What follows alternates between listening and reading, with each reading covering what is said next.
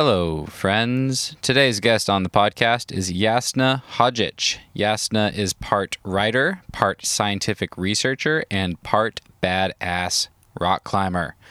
Jasna hails from the Northwest and currently lives in her van full time, traveling and rock climbing, while also working on a PhD from the School of Environmental and Forest Sciences at the University of Washington.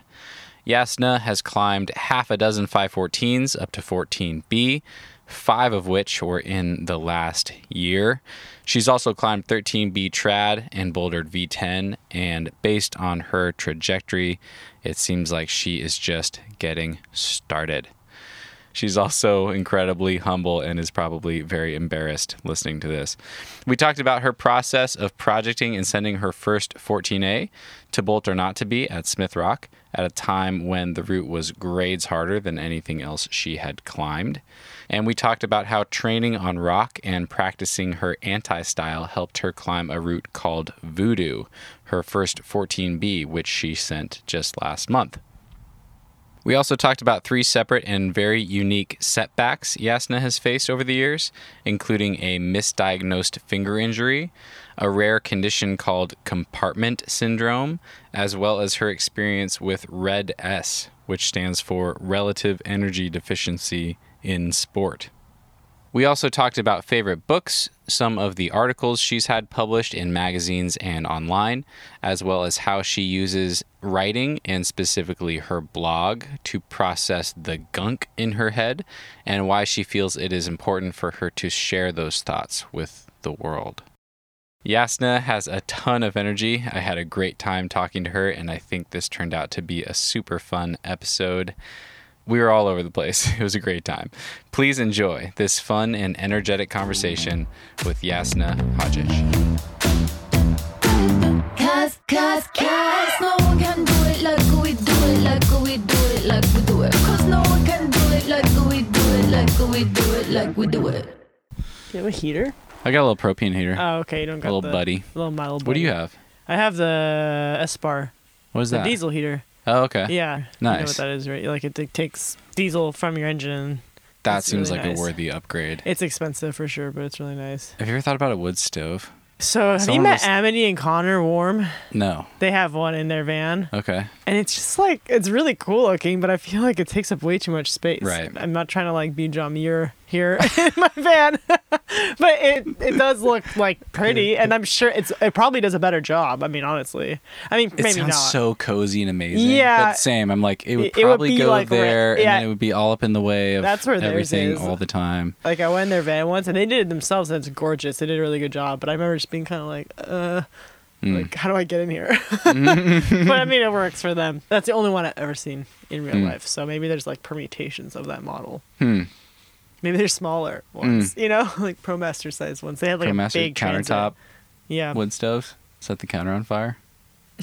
they probably think about that, right? One time I turned my oven. that. Like sometimes I like cook while driving. You have an oven on? You have an oven. Wait, say that again. So sometimes I'll be like, I want potatoes, and I was like, God, it takes like, it's like I could drive to this interview and roast some potatoes at the same time. It's probably That's brilliant. not safe, but I keep the window open in case the propane just like kicks off, like the you know, and then you're like constantly like basically leaking propane. yeah, negative one safety point, yeah, but it's positive pretty, two efficiency. yeah, you points. could like, man, like if you're going on a real drive, you can make like a souffle or something. yeah, I don't know. Anyways, but uh, Has that ever gone bad? yeah, so no, not like bad, bad. But one time I forgot that I had like I put something in there for some reason. Like I was just like, oh shit, I need somebody to put this on put it in the oven. It was like plastic. Oh, just like storage. Yeah, I don't normally. I don't normally do that Uh-huh. because of this reason. Then the plastic started melting, Oh, and I was like, oh shit, I could have Yeah. lit my van on fire because I was not present. But anyways, Uh, my the last roommate that I had at the last house I lived at in Bend, Uh-huh. he got a new barbecue, and one of the first times I used it, he had like this black grill scraper thing, Okay. big black handle, right? But like Yeah, yeah, rubber yeah. covered metal, Yeah, I know whatever. what you're talking about. And he stored it in the back of the grill, like on the upper layer inside. Oh gosh. And so I just like turned on the grill to like preheat it, and then there were like spouting Oh, flames coming out of this thing. I just like obliterated his grill, and it took me like an entire Saturday to clean it. Oh no. Always peek inside and check the grill. Yeah. And the oven. Yeah, in the oven, in the van. I don't even know. I think it was an ice cube tray. Yeah, because I was doing my contrast bathing for my finger at the time. you make I- ice cubes in your van? Yeah, I have like a little freezer. Nice. Yeah, it's enough for an ice cubes tray. And I think I had put something in the freezer, so Uh-huh. I couldn't put the ice cube tray in the freezer. So, so then I took you it out, I put it in the, oven, in the and then it melted. yeah, that was what happened. See, I remember. Good time. Uh, cool. We are rolling. I wanted to see what happened. Silence. Cool. Hi, Esna. Sitting. Hi. Thanks for sitting down. Yeah, no problem. I got the nicer seat.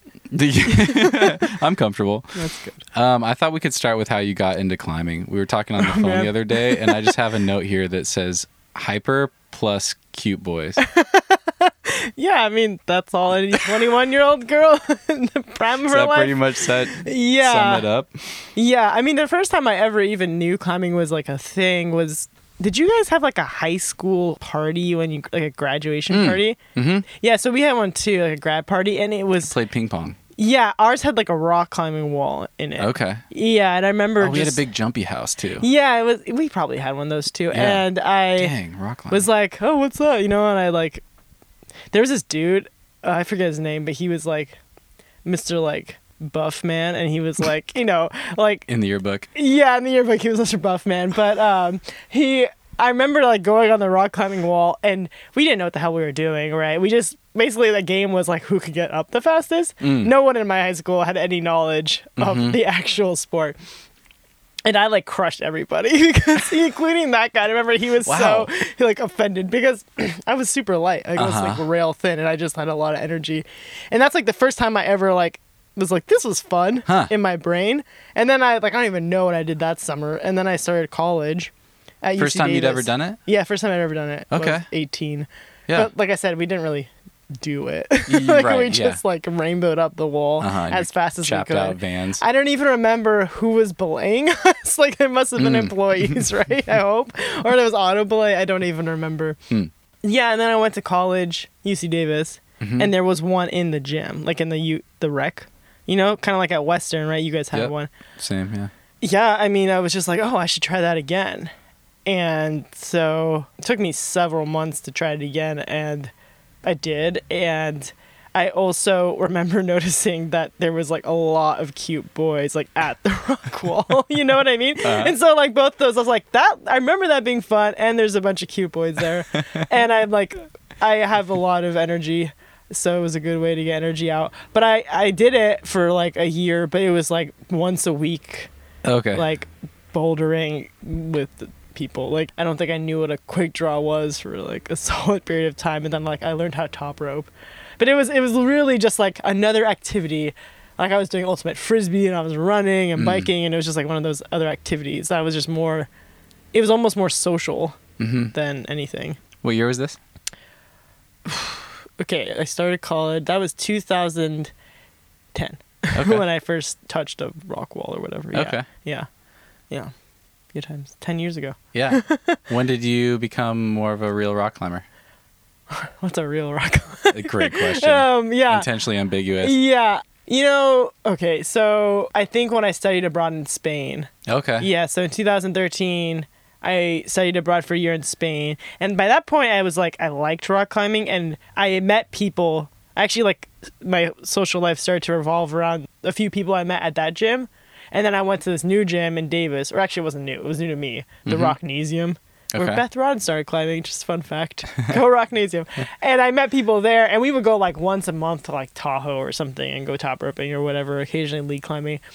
And so when it came around time to pick where I wanted to study abroad, because I got a degree in Spanish, and so I was going to study abroad for a year, and I was between Spain or Chile or somewhere, I forget where.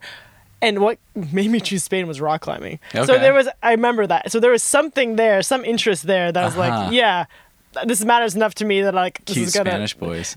Okay, I'm not like you're barely. yeah, that was the hundred percent the only reason I was hoping to meet Antonio. Is he even Spanish? Never mind. I don't think he's actually Spanish, but um, yeah. So I went out there and met a bunch of people and was just like, wow, these people take climbing like they're way more into taking falls and trying hard and stuff. And I just mm. got wrapped up in that world there. Mm-hmm. And then I, I remember my grade like jumped by like a million because I would actually take falls and like people were trying things more than once and the energy was really awesome. And mm. I think that's where I got really kind of quite hooked. Where was that? Where were you? I was in Barcelona. Okay. So I lived in Barcelona, and then I met this guy, actually an American guy, at one of their like they had like an apartment bouldering gym. It was such a sick gym. Okay. I mean, it was actually really dirty and dusty and disgusting. Okay, but this it was is still all in a climbing gym in Barcelona. so well. I met this guy at the climbing gym. okay. And like I said, it was dusty and dirty and not that great, but like you can go at any time you wanted, hmm. 24 7, one of those kind of gyms. I never encountered anything like that before. And I met this American guy there, and he was like, let me like introduce you to my friends, and he introduced me to his Spanish friends, and I got into that circle, and we would go out to Margalef and Siurana and all Montsant, and so like I was like going to these world class places. I had no idea that they were like these were the world class places, you know, doing like seven A's and you know six C's and six B pluses and stuff. Yeah. Um, and then we would travel like, and then that summer I went to France and like Céüse and all these really cool crags that I really want to go to now. Yeah, Again, that I'm like yeah. uh, much better rock climbing than I was back then. but it was, yeah, it was just such an infectious scene. And then I came back and I was like, yeah, rock climbing. mm-hmm. Yeah. Do you have plans to go back to those places? Yeah, I have been back. I went back to Spain several times. Okay. I haven't been back to Céüse or I went to France two years ago, but not to those same cliffs. Mm-hmm. Yeah, I've been back. I actually wanted to go this fall, but I don't know what's gonna happen now with like, Mm. the the Rona. Right. But yeah, Okay. hopefully. So then I want to ask you about how you came onto my radar because that was through a route called to bolt or not to be that is likely the most talked about route on the podcast. It really is, If isn't it? people don't know what it is, it's a very historic and beautiful 514A at Smith Rock, first 514 in America. And when did you? Was that a couple years ago? 2018. When I did it was 2018. Yeah, Okay. spring of 2018. Was April that- 19th of 2018. April 19th of actually, that's the exact 2018. date, yeah. Okay. Was that all in a season, or had you? Yeah, that was in a season. That's Yeah. amazing. Okay, so at the time, I had met you, I think, like at the Churning Buttress or something. Yeah, probably. And I think you had climbed a handful of 513s at Smith, maybe like a couple 13Cs total, Yeah, it's actually literally true. A couple, two. Too. yeah. so then, you know, there's kind of like this bubbling of talk about it a little bit. You know, it's like, oh, Yasna's trying to bolt or not to be. Wow, that's really interesting. Yeah. And then like, you know, a couple weeks later, it's like, holy shit, Yaz is doing really, really well on to bolt or not to be. And people start paying more attention. I'm like, whoa, who is? Yeah. And then, oh my God, she sent it. Yeah. You know, through the grace of luck. the grace of luck. yeah. Um, I, it's fascinating to me Yeah. to talk to you after the fact about it, and I'd be curious to dig into what it was about that route that put it on your radar. We were talking on the phone the Mm. other day, and you said something really interesting. You said, "I never thought about the grade."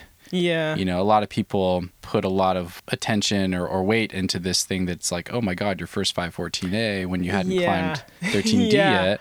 Yeah. But it seemed like it was so much more about that specific route.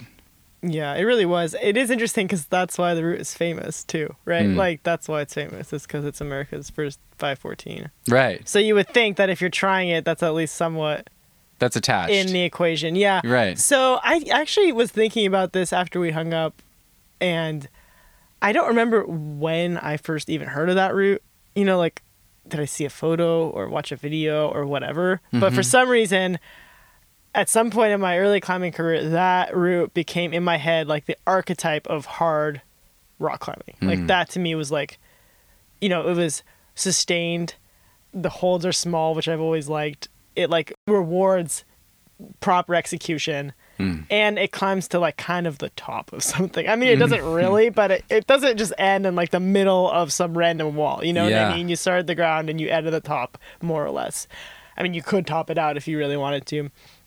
And so I don't remember like what it was, like what moment in my life I like watched some video or saw some photo, but it just seemed like it got into my head as the archetype of all the traits I value most in a good rock climber you need to have in abundance to do that route. You know what I'm saying? You had to have good footwork. You had to execute really well. You couldn't mess up. You had to have good endurance, good finger strength, and you got to the top of some beautiful buttress, right? Mm-hmm. And for some reason, it just like became this fascination that I had that I never really like worded or talked about. You know, it's not like I I set it out as a goal. Right. Like it's not like in 2015 I wrote down like I'm gonna do that route one day. Uh-huh. It just became like I don't know this just vision of this route I really wanted to do before I even set foot in Oregon. You know, I'd Mm-hmm. never even seen it. I'd never even been to Smith Rocks, but it was this Wow. yeah, it was just like this. I only have two routes like that, right? And to Bolt was like very first I want to talk. one. I want to talk about both of them. Okay, and they're both they have similarities as Yeah. we'll the, the you know go into later.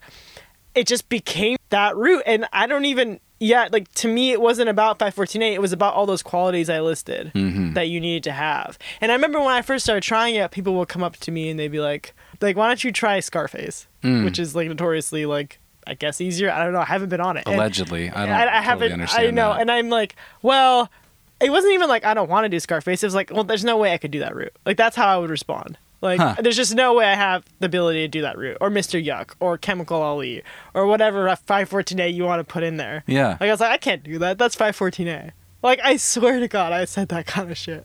That's fascinating. you know what I'm saying? And then people would look at me and be like, "What? What? What's what's wrong?" Yeah, as what I mean? confused as I am yeah, right now. Yeah, I know. I'm kind of confused now. Yeah, too. yeah.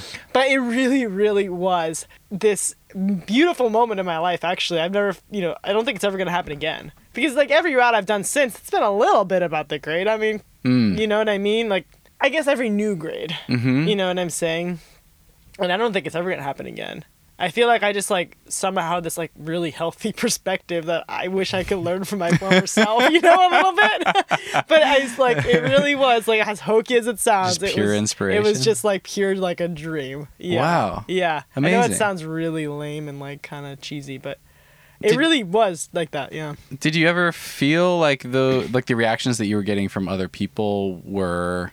Did that ever affect you? Is that something you had to had to think about all? Yeah, or- it's funny because when you said this the other day on the phone, I was like, "Oh wow, really?" Like I was oblivious to all of that. Uh-huh. I think I was in my own. And it might just have been me. I was like, "Who is that? And what is she trying? And like, Yeah, I what has she done?" I like. Don't get me wrong. There were. I recall people saying certain things. Like, yeah. Mean, we talked about this too. That route is impossible to miss. Yeah. You can see yeah, it from yeah, the yeah. parking lot. You can see it across the entire crag whenever anyone's at the top of to bolt or not to be. It's like, oh, who's trying to bolt? Yeah. Yeah. We all go running over. Yeah, yeah. So I definitely got interesting glares, and people would say things to me, but I think it's going back to the fact that I was just so motivated to do it that it didn't even like register in my head. I was like, it just, I just didn't notice. And the other thing was, I wasn't like living in Smith at the time. I was commuting from Seattle to do the route. Mm. Like, I wonder if my partner at the time, my friend Nick, he supported me the whole way. I wonder if he was more aware of this Mm. potential phenomenon than I was at the time because I was just so like we would figure out when we could go during the week. We would drive six hours one way to try the route, and I would try it like once or twice because the skin pain is such a thing. And then I would work. The skin pain. yeah. Yeah. Yeah. And then I would work and leave, and I feel like I didn't have any room to even notice. You know, Okay, because it's just an sure. engrossing process. Yeah. And that's not entirely true. When I first started it, I was on spring break, so I was there for a couple weeks. But then Mhm. when I kept coming back to work on it, it was all weekend warrior style. Wow. Were you making steady progress the whole time? What was the process like actually Mm. working on it? So I first tried it. I put top rope on it. Yeah. Like that's the way. That's the way. if anyone wants to try that route, I mean, like I didn't even consider it at first uh-huh. because I'm not like. I think there's two kinds of people who can, like, either you can be like you know like Mike Doyle or Jonathan Siegrist or Nina Caprez and just do it. Like Mhm. you know you're good enough that it's, you're way stronger than that route. hmm So it's no big deal. But if you're like me, like I put a top rope on it because I didn't want to have to repeat moves in between the bolts because it's not it's not like you can clip up on that Yeah. route. I just wanted to get an idea. When you were learning it. Yeah. So Yeah. well, I only yeah. So I put the top rope up once, did all the moves, and at that time, two things happened. One, I was like, this ride's even better than I thought. Like, you know, I put the top rope up on it, not intending to project it that season. I just wanted to know what it was all about. Oh, 'Cause I interesting. had I had been climbing at Smith that winter, mm-hmm. doing those weekend trips from Seattle. Did you do Rude Boys that season? Yeah, I did Rude Boys that season. And Yeah. after I did Rude Boys, that's when I was like, okay, I'm curious. I just want to know what's what this route's about. Okay.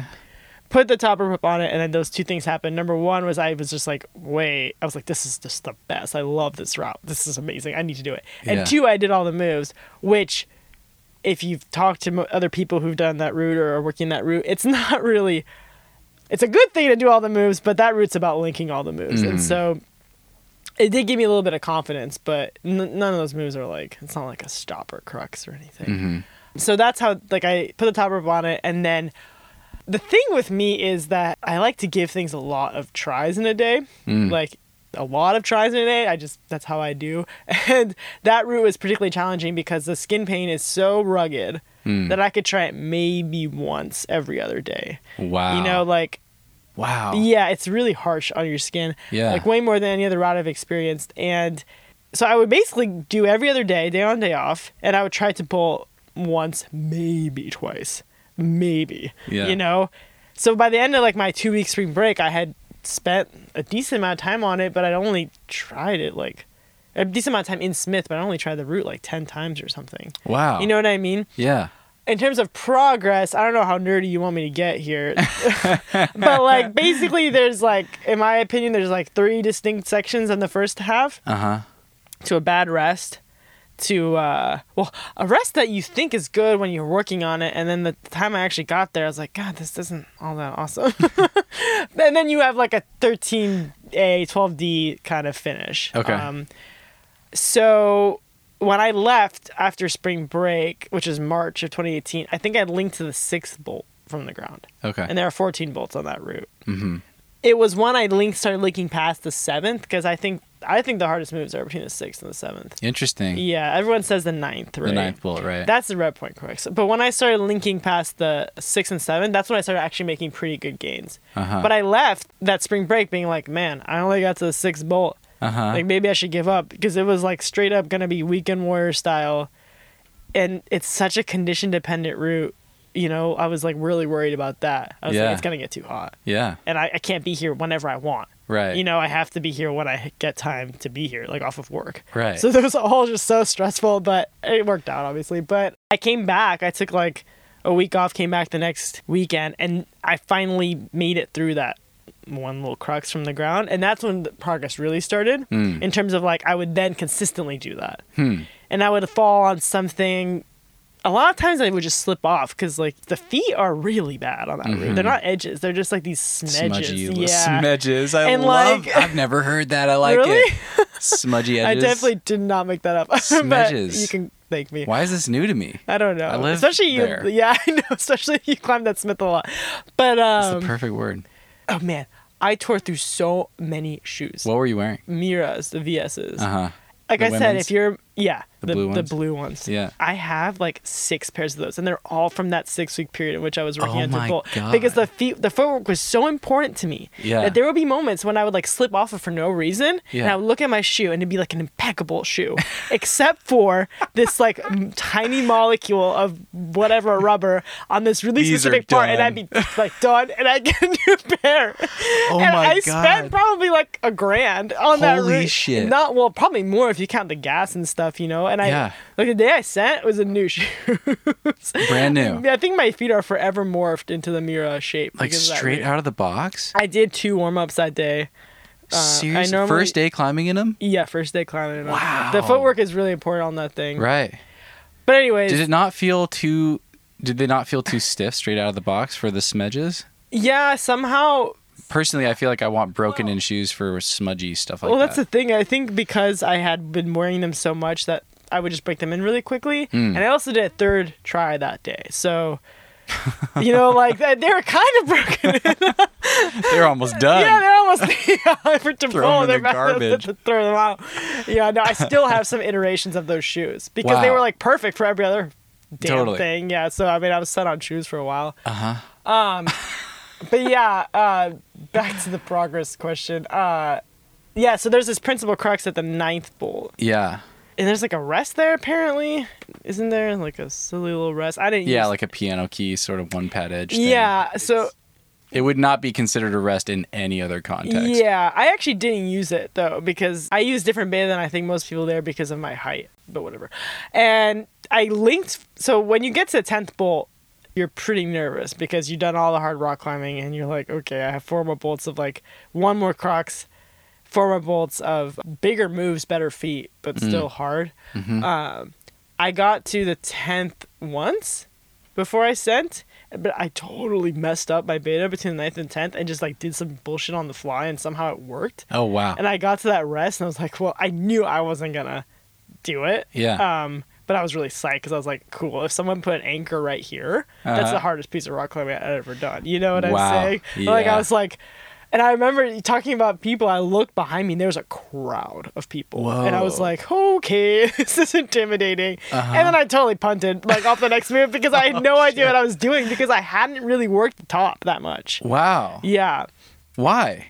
Because I was so invested in the bottom half because it's so much harder Right. that I would really try to dial it in. And I knew that once I figured it, like once I was like, okay, I can send this route, I would go and wrap from the top Okay. and do the top a bunch so that I wouldn't have to waste my skin on the bottom. So this was like a surprise try kind this is a surprise try. Yeah, yeah. So then I like Surprise breakthrough. Yeah, I went back to Seattle. I remember, and then I totally bailed on a bunch of people and a bunch of work for the week that I did it because the weather looked so good. Oh, okay. Yeah, it was straight up. I remember it was like the day before my birthday, and like there was like a party being planned for me, and I just bailed. I bailed on my own birthday party. like, I like, I was like, yeah, I like this weather window looks really good. I made it to the ninth bolt last time, so and like no one knew what the fuck I was talking about, you know? Right. These are up- non-climbers. Yeah, not really. I mean, my roommate knew what was up because I was always leaving for Smith. So I just was like, okay, I'm just gonna like I completely bailed on every other responsibility of my life, left my own birthday party, and I woke up on my birthday by myself in Skull Hollow. And was like, better find a belayer. and yeah, I worked the top that day and then sent the next day. Holy shit. Um, Yeah. That's a great birthday present to yourself. Yeah, two days later. Amazing. Yeah, yeah. Wouldn't have happened if you'd eaten all that cake and It, well, it would, I'm guarantee you it wouldn't have happened if I had it left because the next week it got hot. Okay. Yeah, I mean maybe. Nice. Yeah, kind of. I mean, it's pretty funny. Like, I mean, I'm psyched, but Right. but like there was some sacrifices that were made. Yeah, you yeah. know, Like for those six weeks, like all I did was to bolt and work. Yeah. Yeah, because it's not like it's a casual commute. No. You know what I'm what, saying? what is it? Four hours? Five Uh, hours? six hours, Six one way without traffic. Yeah, Yeah.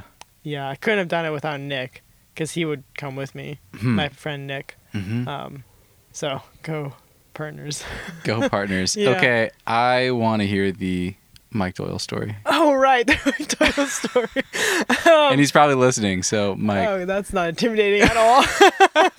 okay, so the day I did it, um, at that point I finally like was able to give more than two burns or one burn because my skin just got accustomed to it. And I remember I would warm up with tape on my tips, and then I'd take the tape off for for on all of them. Ye- no, no, God, no. Like the basically like the two index fingers. That Okay. was- so I would warm up with tape on my tips. It's like a strategy thing if anyone ever wants to try this. Yeah. through. And then I I'm would um, taking notes. yeah, I would- climb to bolt without the tape and Really quickly. Yeah. What did you warm up on for that? heinous. Okay. So I started off warming up. Oh, heinous cling. Sorry, just saying heinous to like uh, that sounds. the 12A or 12C? Yeah, so there's a 12A heinous cling, and then if you go to the top, it's 12C, right? Two sets of anchors. Yeah. So I would. I started off warming up on like the usual magic light and like overboard and all that, but Okay. I found that heinous cling was like a much reduced version of Tabul. Totally. Eh, Same exact angle. Yeah, it's kind style. of interesting. There's like Tabul, and the, I mean, sorry, there's heinous, and there's darkness at noon, and there's Tabul. 12A, 13A, 14A. There needs to be like a yeah. It, it, Yeah, they yeah. all kind of like stepping up from Uh-huh. one from the other, and you could put karate wall in there too if you really wanted to. Yeah, I warm up on heinous, but I would do the 12C crux. So I would do, Okay. and then I would like stop. I wouldn't go to the top every time Uh-huh. because it's like, I think I went to the top once. okay. so yeah, that's what I warmed up on. But that day I warmed up twice because I had new shoes. Okay. You normally just do it once. Yeah, normally I would just And then get on once. to bolt. Yeah, and then I would get into bolt. But yeah, Mike Doyle. So on my the reason I mentioned all this like about the number of goes was because it was my third go of the day, Uh-huh. and I had one hung for the very first time. They go before that Okay. because before I would never try the whole route because I would be like, gotta conserve skin. Mhm. So I was there and I was like, man, the weather is really nice right now. It was just like perfect conditions. And I was looking at my skin. I was like, I don't think it's a good idea to go three times, but I was like, yeah, I'll just stop if it hurts too much, right? Mm. And so I'm booting up like at the base of the wall, and it's like seven o'clock. It's like seven thirty, something like that. Whatever time it would be like dusky Mhm. at uh, Smith Rock on April 19th, 2018. and Mike Doyle walks by with this other Mike, actually. Uh-huh. Um, and I didn't know Mike Doyle. Like, I've never talked to him really. And I kind of doubt he's going to remember any of this. But, like, I doubt he knows who I am. Okay. But I obviously recognize him because he's Mike Doyle. Like, he's a well known climber Uh huh. but he was also with one, someone I actually knew. And Uh-huh. so the other Mike was asking me some questions about the route, you know, and I was like answering them as I was booting up with my Miuras. And then Mike Doyle, he looks at me, and I know he'd done the route, and I knew Mm-hmm. he did it fast. And There's something about the lighting. yeah, oh yeah, I'm getting there. So okay, for you're getting some there. All right, reason, right. Like in my memory, maybe it's just wrong. in my memory, Mike Doyle is like literally glowing because because the sun was like going through Asterisk Pass or whatever, and it was just this beautiful evening. And there's Mike Doyle, and he's looking at me, and he's like glowing, like he's just literally his angelic glow to him. And he looks at me, and he says, "You know, to do that route." You don't have to be 514A strong, but you have to be 514A good. Hmm. And I was like, yeah. Yeah, man, you're so right. And then I said, so, it's like, because he is right. That's why I could do it with my like 213Cs or whatever. And I Yeah. couldn't do because he's actually, that's like the best way to describe that route. And then he walked away. I never saw him again that season. So, in my opinion, he just like appeared at the base of To Bolt, said that, and then just like vanished into the dust or whatever. uh, but yeah, it was, yeah. I Pulled mean- out his wings and flew away. I mean, it's straight up, he was like glowing. And I mean, maybe I could like hire him and he could just follow me around on Mm. my next big project and just show up and say something inspirational to me. But yeah, that was cool. I mean, it's a good way to sum the route up for sure. Hmm. You don't have to be 514 strong, guaranteed. Hmm. I mean, I wasn't. Yeah. Yeah, And it made you a better climber. Yeah, probably. I Okay. can't imagine. I mean, the experience certainly did. Yeah. I never had experience like that before. Yeah, I guess I I don't even know why I asked that. I mean, it like there's I want to move on and I want to move on to peace, and like Yeah. there's no better proof that it helped your climbing, at least in that specific style, right? Because then you go on to Tuolumne Meadows, and you climb peace. This is like two months after To Bolt, Yeah. Yeah.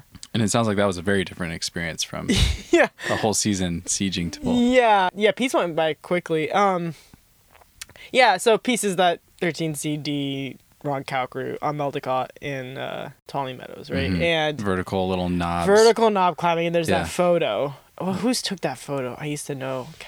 That photo of Ron Kauk. Uh-huh. He's in the black streak, and uh, he's locking off and doing that move. Yeah. Which is the last hard move of that route. Okay.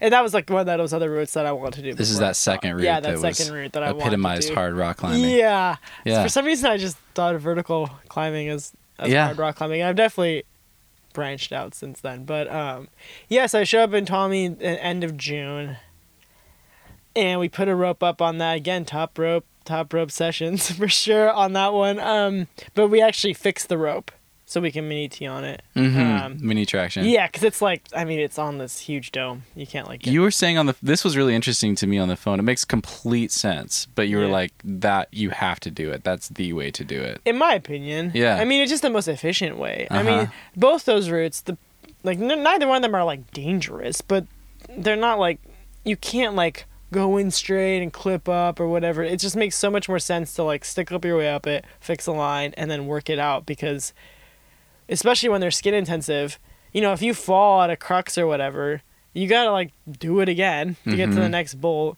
It's just like where's your skin out, where's your energy out, and it like in my opinion, the first few times like. I just want like a macro view of the route, you know what I mean, just to Yeah. see if I can do it. And so if I'm like stuck on one part, I can't just move on. Mm-hmm. Yeah, Peace I, I mini teed on it five or six times before I pulled the rope and then went for the lead go. Yeah. And sent it your first. yeah, yeah, go. that was crazy. Yeah, yeah. So yeah, then I did it my first try, which was really cool. I mean, my first try leading it, Uh-huh. first try ever. That would Uh-huh. be that would be insane. I just have a short little note here that says glacier polish. right, I forgot. So, so the thing about Peace is it's really long. Uh-huh. Like I think it might be 50 meters long. Um, Do you connect uh, like an intro pitch into it? So to get to the base, so you got to get to Medlicott Dome. You do some like weird five six thing that you can just solo up, and then you get to this huge ledge. Okay. And from that ledge, I mean that's your that's your base camp, right? Like there's a bunch of routes. Um, Peace you do. I think the intro pitch is 10b or something. It's Okay. just Knobtown. It might be harder. I don't remember. It's not that long. You get to a set of anchors. So then the second pitch of Peace is is the money pitch. That's Okay. the But you're not pitching it out. I pitched it out. Oh, you did? So, Okay. Yeah, just for rope drag purposes, Uh-huh. um, and also rope length purposes. Like, And the second pitch is still 50 meters? yeah, I Whoa. think it's somewhere between. So the reason I say that is because we had a 210 or 200 foot static line, Uh huh. and so we fixed it from the ground, from the ledge ledge. Okay. Um, so we did fix the the 10 part, Uh-huh. 510 first pitch. So that's like a how how many meters is the 210. That's a lot of meters. That's like a 50 meter rope or something. Well, way more. That's like a 70. That's like a 65 meter rope Yeah, or yeah. something. So from the ledge, we could not reach the second anchors. Wow. piece, right? So we fixed it to like these rando bolts right below the anchor. Okay. so right. Okay. Yeah. Yeah. yeah. so you see what I'm saying? When I was working on it, that worked because it had pieces of really distinct crux. Mhm. So that's different than to bullet. And then it has a really bomber rest. And then it has this like 512 climbing that then culminates like a 513 red point move. And then you're in this scoop, where like a no hand scoop, and that's where the rope was fixed. So for working it, it was fine because all the hard sections were were accounted for, right? Mm-hmm. So when I wanted to lead it, my belayer came to the anchor, and I was like, okay, I'm just gonna check it out, like see what the clips are like, and then see what the top is like, because I hadn't been up to the anchor before. Uh huh. So then I like blink, and I'm like through the crux, which was real. The crux is hard. The crux on that page is probably harder than any single move onto bolt. Okay. Like it's it's a cruxy little piece of rock. Um. And then I get through the red point crux, and I'm like shaking with the clips because it's kind of it's Tuolumne Meadows, you know. It's Yeah. not like known for being like Spanish style bolting. Yeah. And then I get to that scoop and I'm like breathing really hard and I'm in the scoop and I'm like, okay, like relax, you could do this. You like two more bullets and you're gonna send this thing, you know? Right. And so you're on sighting from here on. yeah, I'm on site from here on out for sure. Yeah, yeah. And I um I remember being like, I look up and I'm like, yeah, like it looks like 5'11. Like those knobs are gigantic. Like, you got this, you know, Mm-hmm. in the bag. it's like trying to like be like, yeah, but then not getting too confident. So I start climbing and I'm like, oh yeah, this is easy. Like these moves are easy. And then I see the anchor and I kind of like whimper. and I don't know if anyone else has had this experience. I've not talked to anyone who's done this route. Okay. But if you've ever been to Tuolumne or like anywhere that's been glaciated, like some of those domes have this glacial polish on them. So it's like just basically where the glacier was, right? Mm-hmm. So I get there and I'm like, wow, there used to be a glacier here. And then I'm like, that's cool. And then I think, holy crap, he put the anchor like in the glacier polish. That's a problem because if you touch any of that stuff, it's like not. There's no texture there. It's like There's no polished marble. It's just polished marble, basically, Yeah. but it's granite. And so I'm looking at this and I'm like, how the fuck do you clip those anchors? Like, where do you stand? It's like this slab of polish. There's no feet that I could see. I didn't see any handholds. Oh it was just like this streak of polish, and I was like, shit. and so I kind of go up and down and up and down, and like Blair's probably like, what the hell is going on, you know? and eventually I just commit to some stupid on the fly sequence where I found like two little feet that kind of worked. Uh-huh. And I was like, but I'm not touching that rock. Like, I, I, I knew if I touched it, it would just be not a good idea. so I like leaned into the rock, no hands. I'm on these two Oh crappy feet, and I start pulling up the rope, and we're talking like a lot of rope. And it's just like this. I'm so glad he was at the first anchor. If he was at the ledge, I don't even know. Uh. Like just so much weight, and I just shove it into those. That's the longest second of my life. yeah, and I'm like, you know, I just don't understand because I was out of no hands, like 30 feet below this, and mm-hmm. that would have made it possible to lower with an 80. And now mm. I have all these lowering shenanigans, and I had that heinous anchor experience. But whatever, it's all good because I did it. But I, yeah, I really want to know if anyone else has had that experience. Mm-hmm. I think Ron Kauk did because in that Masters of Stone video, he freaking grabs the anchors. Right. So you were telling me that you like you tried to understand. You're like, how the hell did Ron do this, and how did anyone else do it? And he does it in Masters of Stone, but he gets to the top and he just grabs the chains. Yeah, and I mean, I'm sure he actually did it in real life, and like, you know, like Maybe. Maybe Well, not. I'm sure Katie Lambert did it, Lonnie Kauk did it. Like, like I think it's different when you show up and you have a been up there and b didn't have this like experience of like I really wasn't expecting to even get to the crux on that girl, and so I was like frazzled. Mm-hmm. Yeah. it's probably not even that bad. I Right. bet you someone's gonna write to you and be like, "She's fucking lying." To you. like maybe I made it all up, but in the moment it was very real, and I thought I was gonna lose. I thought I was gonna botch it. Uh-huh. Yeah. But yeah, the reason I'm like, because you mentioned like to bolt train me for that or something. Mm. Yeah, it's it's interesting because after I did it, I was like, well, that can't be 13D because most people give it 13 Delta. Mm-hmm. I had never done a thir- I hadn't even been on a 13D at that point. Okay, and I was like, well, if the bolt is 14A, Uh-huh. like this is more than one step below it. hmm. But it's impossible to do it that way. You know, now that I think about it more, you know, it's just I went with the consensus. You Mhm, know, mhm. it, they're they're different too. They're different. Like one is cruxy, one is not. Yeah, it's interesting when it has harder moves, Yeah. but not as sustained. It's hard yeah, to. and the feet are The much algorithms better. don't always make sense. Yeah, their feet are much better on on Peace. Interesting. Overall, yeah. Were there any tactics, from what I understand about that route? I haven't tried it, but I think I remember hearing Beth Rodden talk about it in one Oh, of the okay. dosage movies, and she was saying it was really hard to remember what knobs to grab. Oh yeah, for sure. There's just sure. knobs everywhere. yeah, see knobs. Did you have any strategy for remembering and for any tick mark Uh, strategies? yeah, or yeah. I don't know. Yeah, I definitely ticked it. Um, It was lucky because I was basically the Color only one. coded ticks. no, like, no, no. left- So left and right uh, symbols or anything. So I really honed it on the crux. So you start off, and it starts off like five twelve, kind of sharp climbing. It's all there. I mean, it's not. It's just kind of hard. And then you get to this. Then you get to the crux, and that's where I was like busting out the strategies because the crux involves these like we called them the die holds because that's how they looked like they're like dice on the mm. wall. And I actually remember this being a problem. I would be like, I don't know which two fingers to nipple pinch this die hold because that's how you would have to hold it, you know, Yeah. with these really specific pinches. And you know, I ticked them. I did. I, I didn't have any specific strategies besides just straight up taking it and visualizing it on my Hmm. rest days. But I remember when I sent, I grabbed it with the wrong two fingers, and Oh, I was wow. just like, "Go with it." but the problem was because I was so honed in on the crux, I really bare. It's kind of like this, kind of like the bolt thing. I didn't really work on the top that much Mhm. because my first time up it, I onsighted from that rest through the 13 day like red point crux oh, um into that scoop, and I was like, okay, I'm gonna focus on the crux yeah. And that was not the best strategy because when I was up there, like uh, like leading it, I was like, "Fuck! I wish I remember what to do here." Like I Uh-huh. did some down climbing and some bullshit. Like it was just a straight up like try really hard sort of thing. So Yeah. unfortunately, I can't really impress upon you anything besides just taking and visualizing. Okay, like, the, yeah. know, the two things that we all do. Yeah. But yeah, no, I didn't have color code chalk or anything. I felt bad because like after there's a huge rain event and all the chalk got washed out. Oh, This- wow. This guy who was there, he was like, "Oh, I really want to try that route," Yeah.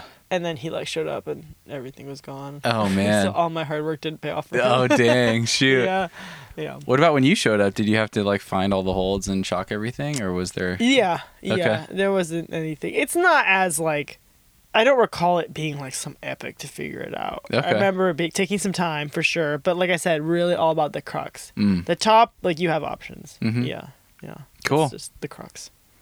So those are both 2018, right? Yeah, yeah. I want to get to something more current. okay. So you just recently sent a route called Voodoo. Yeah. It's your first 514B. We're talking on the 4th of June now. This is like, what, two weeks ago? Oh, the day I did it. Yeah, yeah. May something. Yeah, May something. Yeah, like a week or two ago. Yeah, Okay. Yeah. Congratulations. Thanks. Yeah. yeah, that's a good one. Yeah. Yeah. Do you want to tell me about that one? Well, it's in Where Washington. should we start? it's it's in Washington at a crag called Equinox. Yeah. Unfortunately, that crag does have a bit of a sensitive access Yeah. sort of yeah, situation, yep. so we probably can't spray too much about it. Well, you can technically go there. Uh-huh. It's on DNR land. It's it's just Just a really long approach. At this yeah, it's a long approach at this point, and I mean, I have all the information. If anyone wants to go, there, they can tell me. I mean, Access Fund, the Washington Collaborators Coalition does too. There's basically one road you could take now, but the gate's locked, and Mm. it's six miles one way Okay. um, with a bike or by foot. Gotcha. Um, yeah. There used to be this like access to Boy Scout land. You used to be able to just drive up that road. But hmm yeah, unfortunately, that's not. So it was exciting for me to hear that you were working on that Mm-hmm. because that was actually my first like sport crank, sport climbing Oh, crag. cool, That's yeah. like where I cut my teeth. Oh, really? For sure. Yeah, I was living awesome. in Bellingham at the time, and I'd been mostly bouldering for Mm. you know the five years that I'd been a climber at that point, and I Mhm. started climbing there, and Black Magic, which is the 13A, Yeah. is was my first 13A. Oh, really? That's Yeah. a proper first 13A, dude. Yeah, Nice. yeah. It was the one that was there, you know. It was like that's cool. That is kind of the one that's there, isn't it? Yeah. yeah, yeah. Yeah. I guess there's multiple, but that was the one that like really caught my eye at first. Yeah, for sure. Yeah. Yeah. And I remember even then like looking up above and being like, "Whoa, maybe someday." you know? Yeah. So I should give a big asterisk here. So when Jonathan Siegrist did that route in Mhm. 2011, he started. So Black Magic has two starts. Right. Right. So Black Magic is a 13A at Equinox, and in Equinox is kind of this cave feature, right? It's Mm-hmm. not like as steep as a real cave, but it, it kind of is kind of like a cave. And Black Magic starts at the very bottom of that cave. It does Mhm. kind of a burly, um, burly boulder problem, and then Like V6 or something. yeah, like V5, V6. It kind of depends on. Yeah. It's kind of height dependent. It's kind of weird, and it's kind of often wet. Um, so Mhm. it kind of depends on where you fit in there. Some people call it really hard. Others don't seem to think it's that bad. I think it's pretty burly. Uh-huh. Um, and then you get to this like jug. This jug happens to be like face level with this boulder that you could just jump off of and grab that jug. Uh-huh. So you could skip the bottom boulder, Uh-huh. jump off this other boulder, and then if you do that, start is 12D. Uh-huh. Right. So when Jonathan did it, he did it from the ground. Uh-huh. I don't. Maybe Jeremy Zacharias did it from the ground. I did not. I did the jump start to do voodoo. Okay. I think Reed Johnson did the jump start, and I think Ben Harrington also did. Like I think everyone else who's ever done it has done the jump start Okay. for various reasons. That if you want to, I can go into it. Um, I've done the 13A. Yeah. Yeah, I did the 13A. Um, and originally I was like, I'm gonna do the. ju- I'm gonna do it from the ground. Right. You know, but I didn't end up doing it that way. Okay. Um, if you want, I can explain why, but it's still really hard. yeah, I mean, it sounds like seeping's probably a big factor. so it gets wet a lot. It's also kind of a pain because there's like this giant boulder, the one you jump off of, right, that you might swing th- into. that you swing into every time. Right. Um, and they I especially remember with- like starting Z clipped and like doing some yeah, you you have to start back clipped and then you have to like undo it. It's this Uh-huh. whole process just to do the bottom boulder. And the other thing was for me that bottom boulder, and I just didn't love it. Mm. It's this like thrutchy, shouldery thing, Mhm. especially with my height. Like it felt like World Cup style, like Okay. kind of boulder. And basically, I was less psyched on the route Okay. with that boulder added. mm-hmm. And so, and the jump is like awesome. Like if you're, I started to kind of hate it after a while. Like sure, because it's like, oh god, I have to jump off this rock again. If you're sh- if you're tall, you can just lean over and grab the jug, Uh-huh. like you straight up. If you're short, you gotta like fly through the air. mm-hmm. And uh You didn't just clip over and like take on the rope for a no, second? oh no, you- no, no, no, you jump. Nice. You jump. That's awesome. You definitely jump. There's no taking and no, no. I did for work it sometimes. I'm like, okay, I don't feel like doing this. Uh-huh. But like for Sen goes, yeah, you jump. okay. Yeah, so I don't know why Reed and Ben they didn't do it that way, but it's just not that creative a boulder. Mhm. It's annoying to work. Like you're gonna smash into the wall, Mhm. and the top climbing is so much harder than anything on that bottom that I can't imagine it would change the grade at all. Mm-hmm. Um, but maybe sense. it does. But yeah, I want to be really clear there because people would ask me like, "Are you gonna do it from the ground?" Yeah. And I originally I was gonna, I was like, "Yeah, I'm gonna do it from the ground." But basically, it became this point of like, I don't like it as much from the ground. Mm-hmm. So why would I? Mm-hmm. That's why I did it. So Cool. yeah, yeah, and then you climb the yeah, Still badass. yeah. I think it's. I mean, I don't.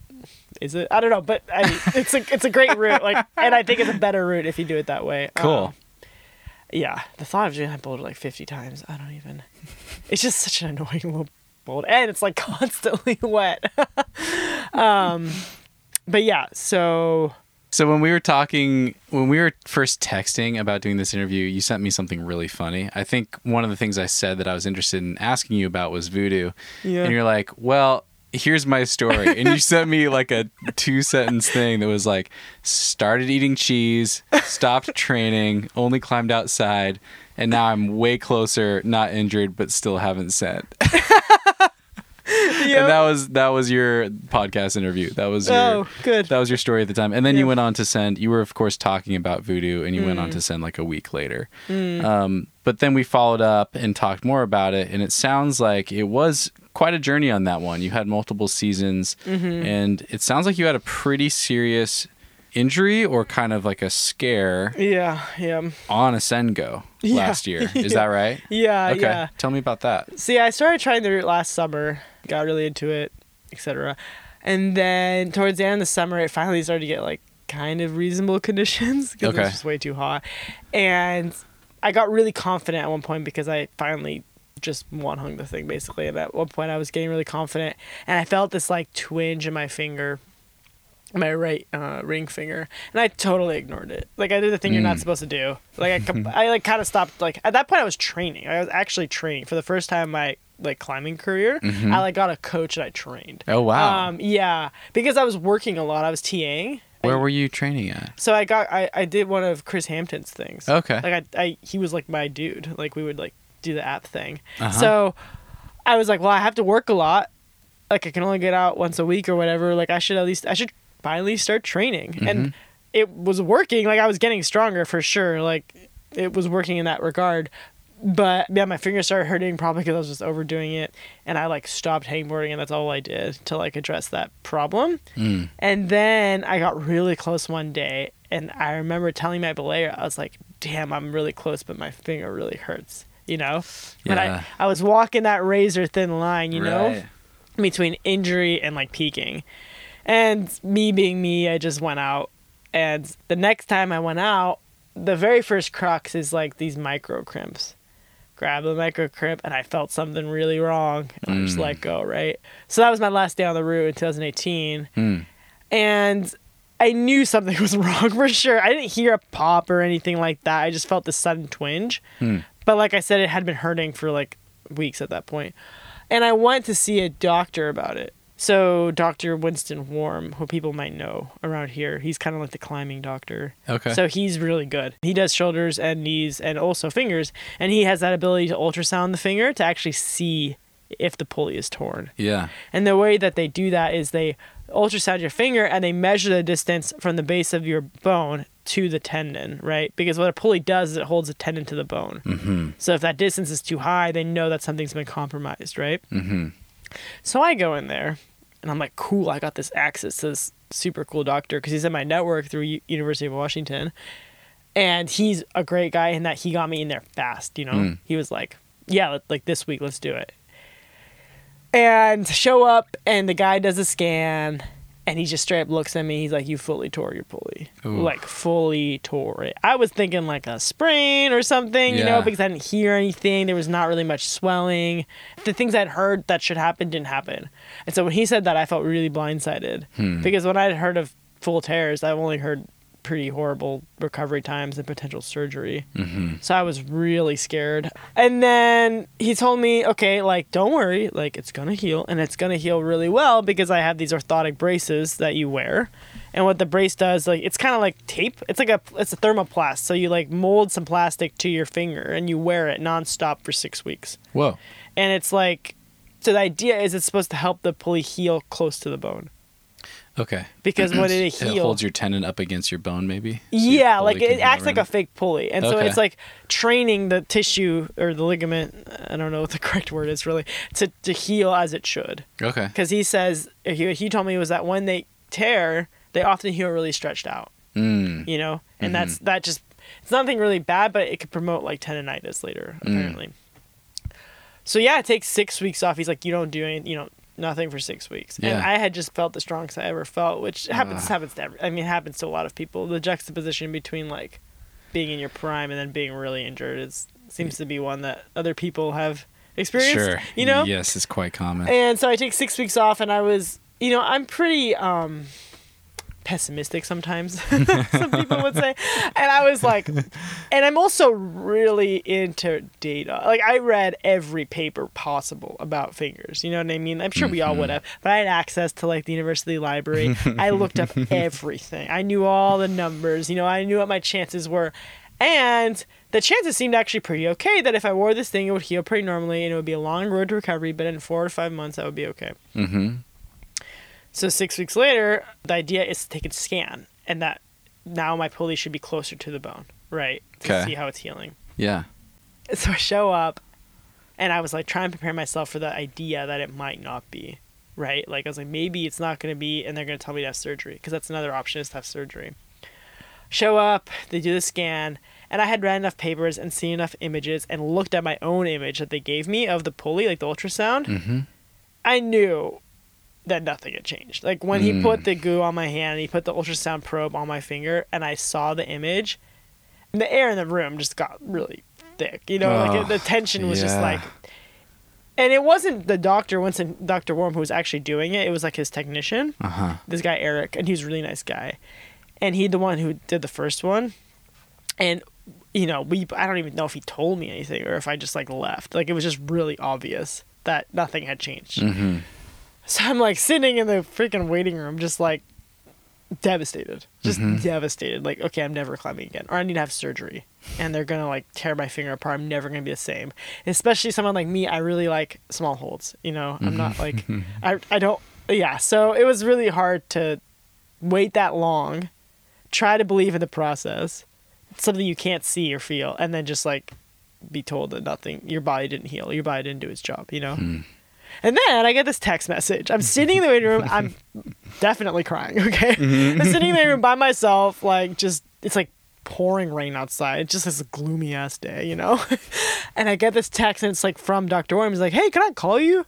And I'm like, mm-hmm. "Yeah, call me, dude. Tell me. Tell me I need surgery." Yeah. he calls me. And he was like eating a bag of chips or something the whole time. I swear, because I heard this like rustling, and like he was eating something. He's like, "So I saw your images, and this is why he's so good. Is like not only is he good at like the doctoring side of things, but he mm-hmm. is fast at responding. Um, he knew I was sitting there freaking out. You know, mm-hmm. he's like, "So I saw your images that were just taken like five minutes ago, mm-hmm. and I, I don't think you actually tore your pulley." Is what he told me, hmm. and I was like, "Como? Like what? Yeah. you know what I mean? Like, so I'm just like, what do you mean? Like, and then as he starts explaining it to me, I start to realize what actually happened Okay. based on my methodical research that Y- I've done. okay. So, like he said when I first heard it, if you don't wear that brace, it heals very far from the bone. Mhm. Okay. So, if I had torn it, really torn it, it should look different six weeks later. Even if it's not healing perfectly, if Mm. I had a traumatic event, I'm a healthy person, Mm-hmm. it should be a little different. No change indicates no trauma, right? Mm. And so, what he thinks happened, and what I think happened too, because why not, is that I must have torn this a long time ago. Like a long time ago, I tore my pulley. I didn't notice because I was like doing the climbing like once a week or something, where I wasn't, you know, I wasn't super gung ho about it right Yeah. away. Something happened. I tore my pulley. I never really noticed, and it healed stretched out. Hmm. And so because they had no baseline image of my ring finger pre me showing up, Mm-hmm. you know, if they had taken this image like a year ago, it probably would have looked the same, but I had no symptoms. Mm. My pulley was just really stretched out. I had a new normal. Mm-hmm. And so I basically had apparently a bad case of some sort of flare up with tendonitis because it was stretched out. And that's what caused the pain. And so here I am thinking I'm done, you know. and he's like, You can go climbing like today if you want. you can do whatever you want. You're fine. Wow. And I was like, what? And so I went to the gym. I took that damn thing off, and I knew he was right. Like I didn't fully tear it because, you know, I did like a V7 or a V8 or something. You know, like Yeah. you're not supposed to even be able to like hold like yeah. like glass of water at that point. With, Right. You know what I mean? Like It felt fine. it felt totally fine. Wow. Yeah, it felt totally fine. Amazing. Well, did they look at your other ring finger? and- Yeah, so Okay. I had other images, and those looked like perfect. Like those. Got so it. if I ever hurt this other ring finger, I have a baseline image for that ring finger. Uh huh. But yeah, I had never gone in before to get these images done. Fascinating. Yeah, so if anyone like, and I'm not trying to like, Doctor Warme did what he needed to do because he probably thought of that. I you maybe he had that. Um, There's a chance that this was. yeah, but if if I had even risked trying to climb on it too soon, Uh-huh. then you're talking about pulling other pulleys, and then you're talking Mm. about total surgery for sure. Mm. So I had to do the conservative route, but it was definitely a mind warp for sure to be Yeah. like that low, and then like five minutes later, you know, on his sunship break, he, told me that like, you know, I was good to go. And I really was. I mean, it Uh-huh. felt a little weird for sure, but it, it wasn't a full tear. I don't Mhm. even think it was a partial tear. So that was kind of weird. So Hmm. yeah, that happened on Voodoo. Yeah. Interesting. Yeah. Yeah. And then I went right back on Voodoo, by the way. Six weeks off. And I was like, and it was like October. It was really wet. I was like, I'm going to go try Voodoo. Yeah, yeah. And I tried it for a couple days. How'd it go? I actually went decent. Like I did Okay. all the moves. I actually got to uh, a decent high point, but the weather just turned. Mhm. Yeah. I was like, peace. Next Okay. year. So you've had an incredible year. You've been traveling. You've done like five five fourteens in the last year, Yeah, including maybe. that including that one. yeah. And it's interesting that you credit. Well, I mean, the eating cheese thing is just funny, but then Yeah. stopped training is something Yeah. that you threw in there. Do you feel like you've gotten stronger or better just through rock climbing, or do you think now you're like capitalizing on the training that you did do? How are you thinking about Oh, that? I definitely the the former. Like, Interesting. yeah. Because I didn't do that much training. Like I feel like Okay. to capitalize on the training, it would have to be like a year of just like. But I don't. I'm not a physio. I don't really know how it Okay. works. How long did you do it? Kris's program was 12 weeks long. Okay. And I had like, don't get me wrong, I definitely would like when I lived in Seattle, I was Mhm. going to the gym a lot and I was training for all intents and purposes. But I wasn't I didn't have like a plan. Like I didn't I didn't have like a coach telling me what to do. I would just kind of like moonboard Okay. and then like do max hang. So Okay. you know, I did have a it's not like I never set foot in a gym and Yeah, I, yeah. like I definitely would And you were even Very- fingerboarding. yeah, yeah, I would Gotcha. definitely very often go to the gym. And Okay. so I guess probably longer if you add that in there. But yeah, so I, you know, I left. So I stopped going to the gym at all August 2018 because that's when I hurt. Sorry, 2019 because that's when I hurt my finger. Mm-hmm. And then I took six weeks off, and I did a bunch of like working out, like you know, like like deadlifts and stuff during that time because I couldn't do anything else. Uh huh. Um, I actually couldn't really even deadlift, but like, I well, I guess I could have that whole time.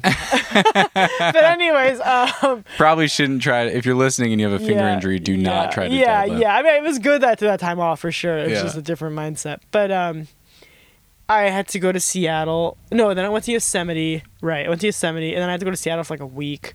And I climbed in the gym at that at that point. Mm-hmm. And then I didn't climb in the gym at all. I just went to St. George, lived there for the whole winter. And then I was going to climb in the gym. Like the plan was to go. I like thought that I thought I needed it. I was like, I'm gonna go train in the gym for voodoo. There's no way I'm gonna be able to do the moves on voodoo unless I get some gym time. That was like Hmm. how I thought. Yeah. But then the coronavirus happened, Uh and huh. so there's no gyms. right. So I like kind of set up a little ring thing and a hangboard, but I really didn't do it. Like Uh-huh. I did like four workouts, and I show up on Voodoo, and yeah, like I was way stronger than I was the year before. Uh huh. So I just think that I think that the VRG was actually kind of a good Mm-hmm. trainer for that route That makes a lot of sense. because it's kind of the same angle, kind of, and the holds are small, and that you know it's it's hard climbing. Yeah, and you spent most of the winter there. Yeah. Yeah, someone's winning there. Yeah. Yeah. So I think that that's. uh I'm not saying training is bad. I'm sure I could benefit from it, but I Uh-huh. was like, I'm kind of less motivated to do it now. You know what I'm saying? Uh-huh. Uh, because I did a lot of like of my hardest routes without any gym time at all. Yeah. I'm not saying it's bad. I should probably do more of it. Right. But I was pretty like, huh. I'm still kind of digesting it in a Okay. way. Yeah. I'll be curious to keep talking to you as you move forward yeah. and see I, what. like, like, I'm sure I could use some training, especially in like my big muscle groups and stuff. Hmm. But I think I just had. I think there's a point in every climber's career where they get to the point where they kind of maxed out what they can learn. And how strong they can get on the rock by Mhm. itself. And here's the other thing: is I didn't just like climb like dilly dilly. I had a project like the whole. I was always trying hard, and I Mhm. think that's the difference. Hmm. If I had just gone out and kind of done like La di da. la di da or like yeah, if I had gone out and not been focused on hard routes, I think the outcome would have been different. But I was focused on hard routes. That's interesting though, because I've seen.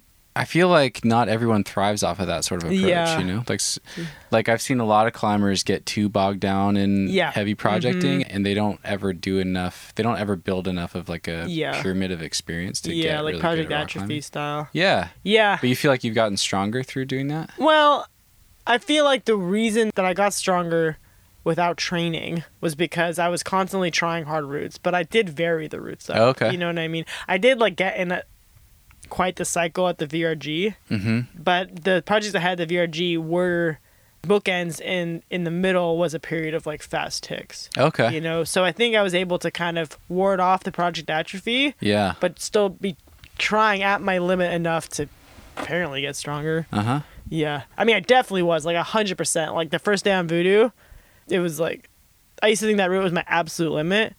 And now I'm like, that's not even close. You know what I mean? That's so yeah, cool. it was cool. That's so Yeah, exciting. it was a cool feeling. That's cool. yeah. yeah. And it's interesting. You talk about how you love micro crimps, and you know we talked about Bolt and then Yeah. Peace, and now Voodoo, which is Voodoo is steeper, but it's still not that steep. Yeah. and Voodoo is steeper. The crux, crux, crux. Yeah. There's, it's not crimping. Yeah. Oh, okay. Yeah. It, the crux, crux, crux is this very unique, very unique boulder problem. Uh-huh. That's like underclings and really bad Gastons Mm. and slopers. Okay. Yeah. So that was cool. Gotcha. Yeah. And I guess I bring that up because I don't want to paint the picture of you being a one-dimensional climber because you're not at all. Like you've also done like really hard routes at the Hurricane, and like Oh, you know yeah. couldn't really be more different from. Yeah.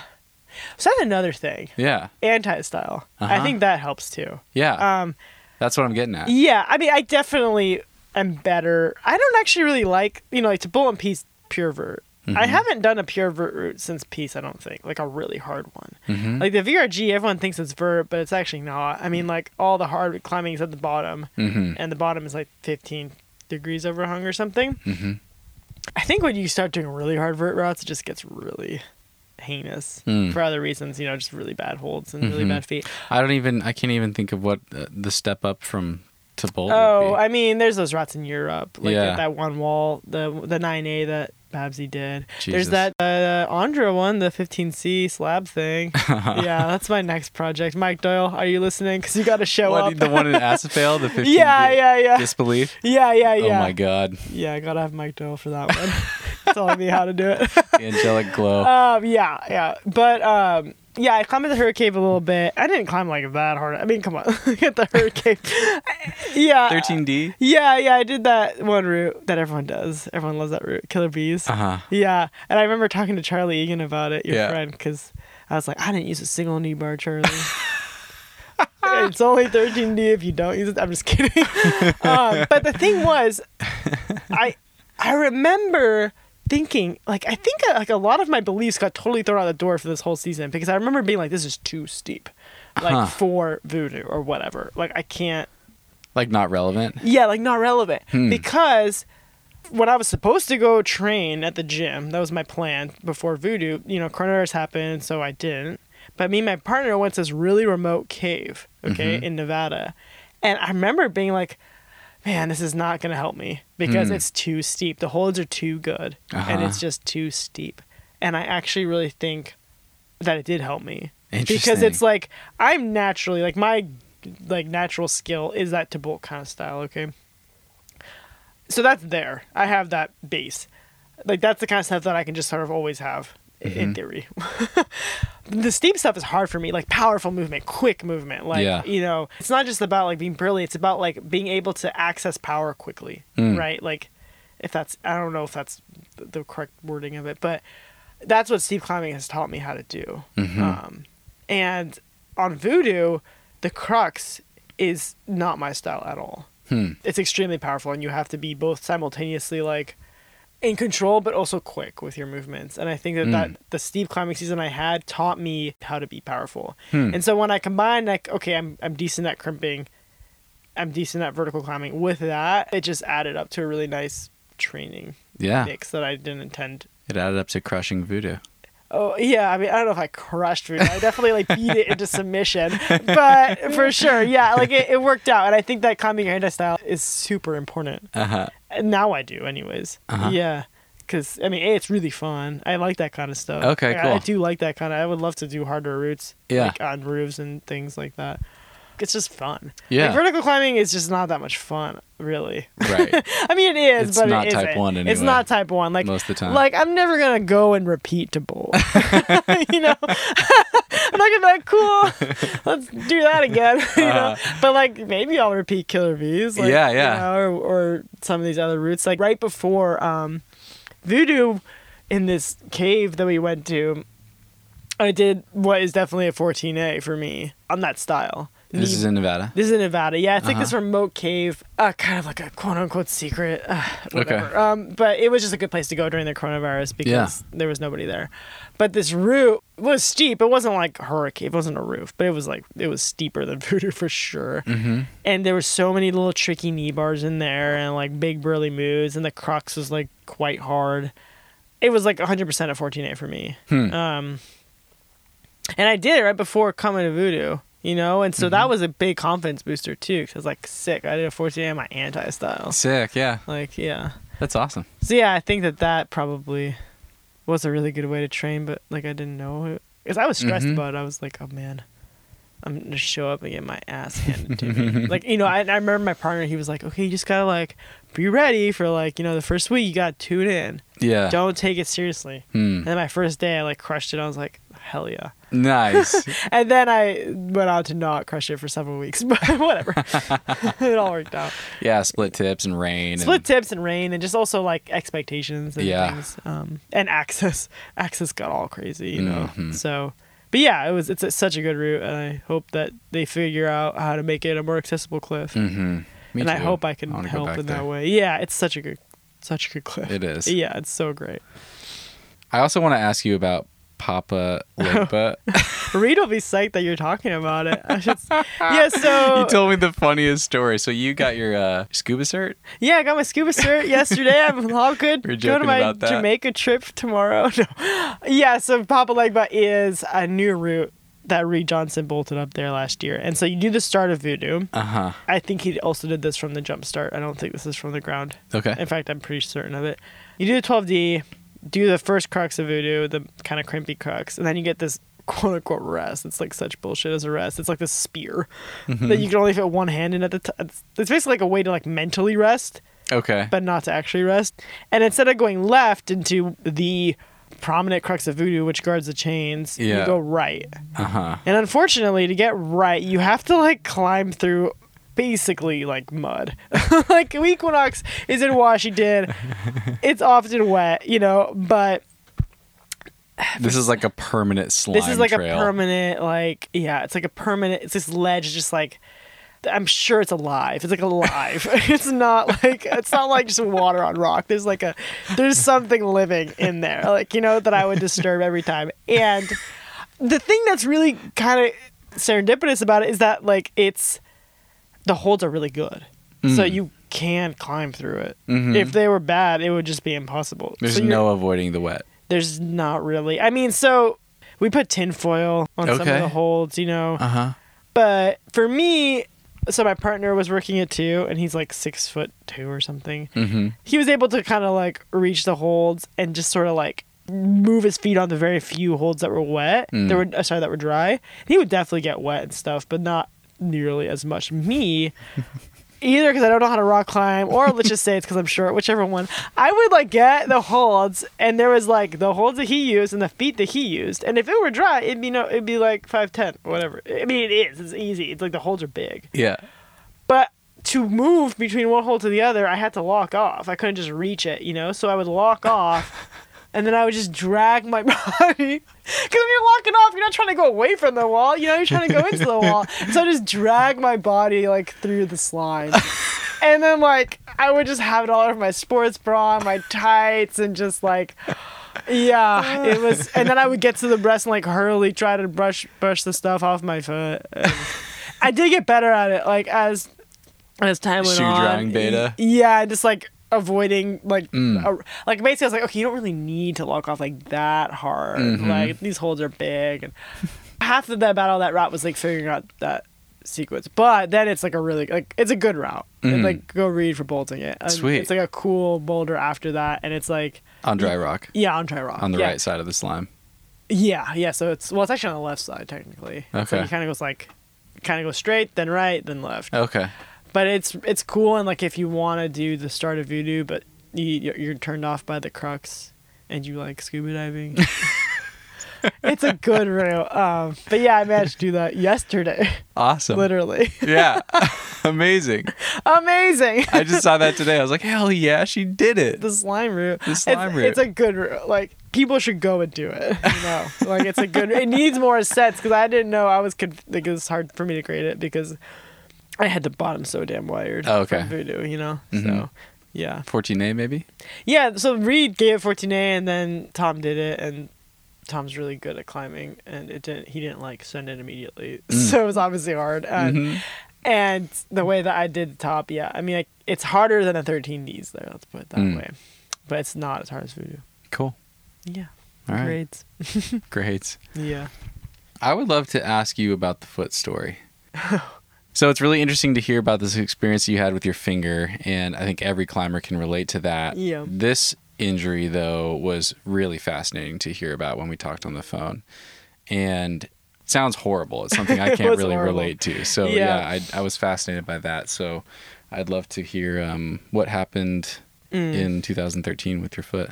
Yeah. So this has actually happened right before I was gonna go to Spain. Okay. Yeah. So, for so your travel for my for my study, abroad. Yeah. So I was like, this is 2013 July. Okay. I'm 21. I'm like healthy and happy and whatever. You know, like Yeah. I'm perfectly fine. Um.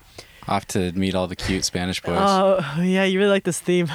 yeah, off to meet Pablo. I'm, for- and- I'm trying to and. Javier. yeah, you know, I mean, Antonio. I mean, come on, yeah, there was a little bit. I mean, come on, I was single and going to Spain. Like, let's be realistic, for sure. But anyways, um, I was just excited. You know, I was Uh-huh. just like, you could probably tell I'm kind of loquacious and I talk a lot. I'm social and whatever. So I was That's like, why you're here. Yeah.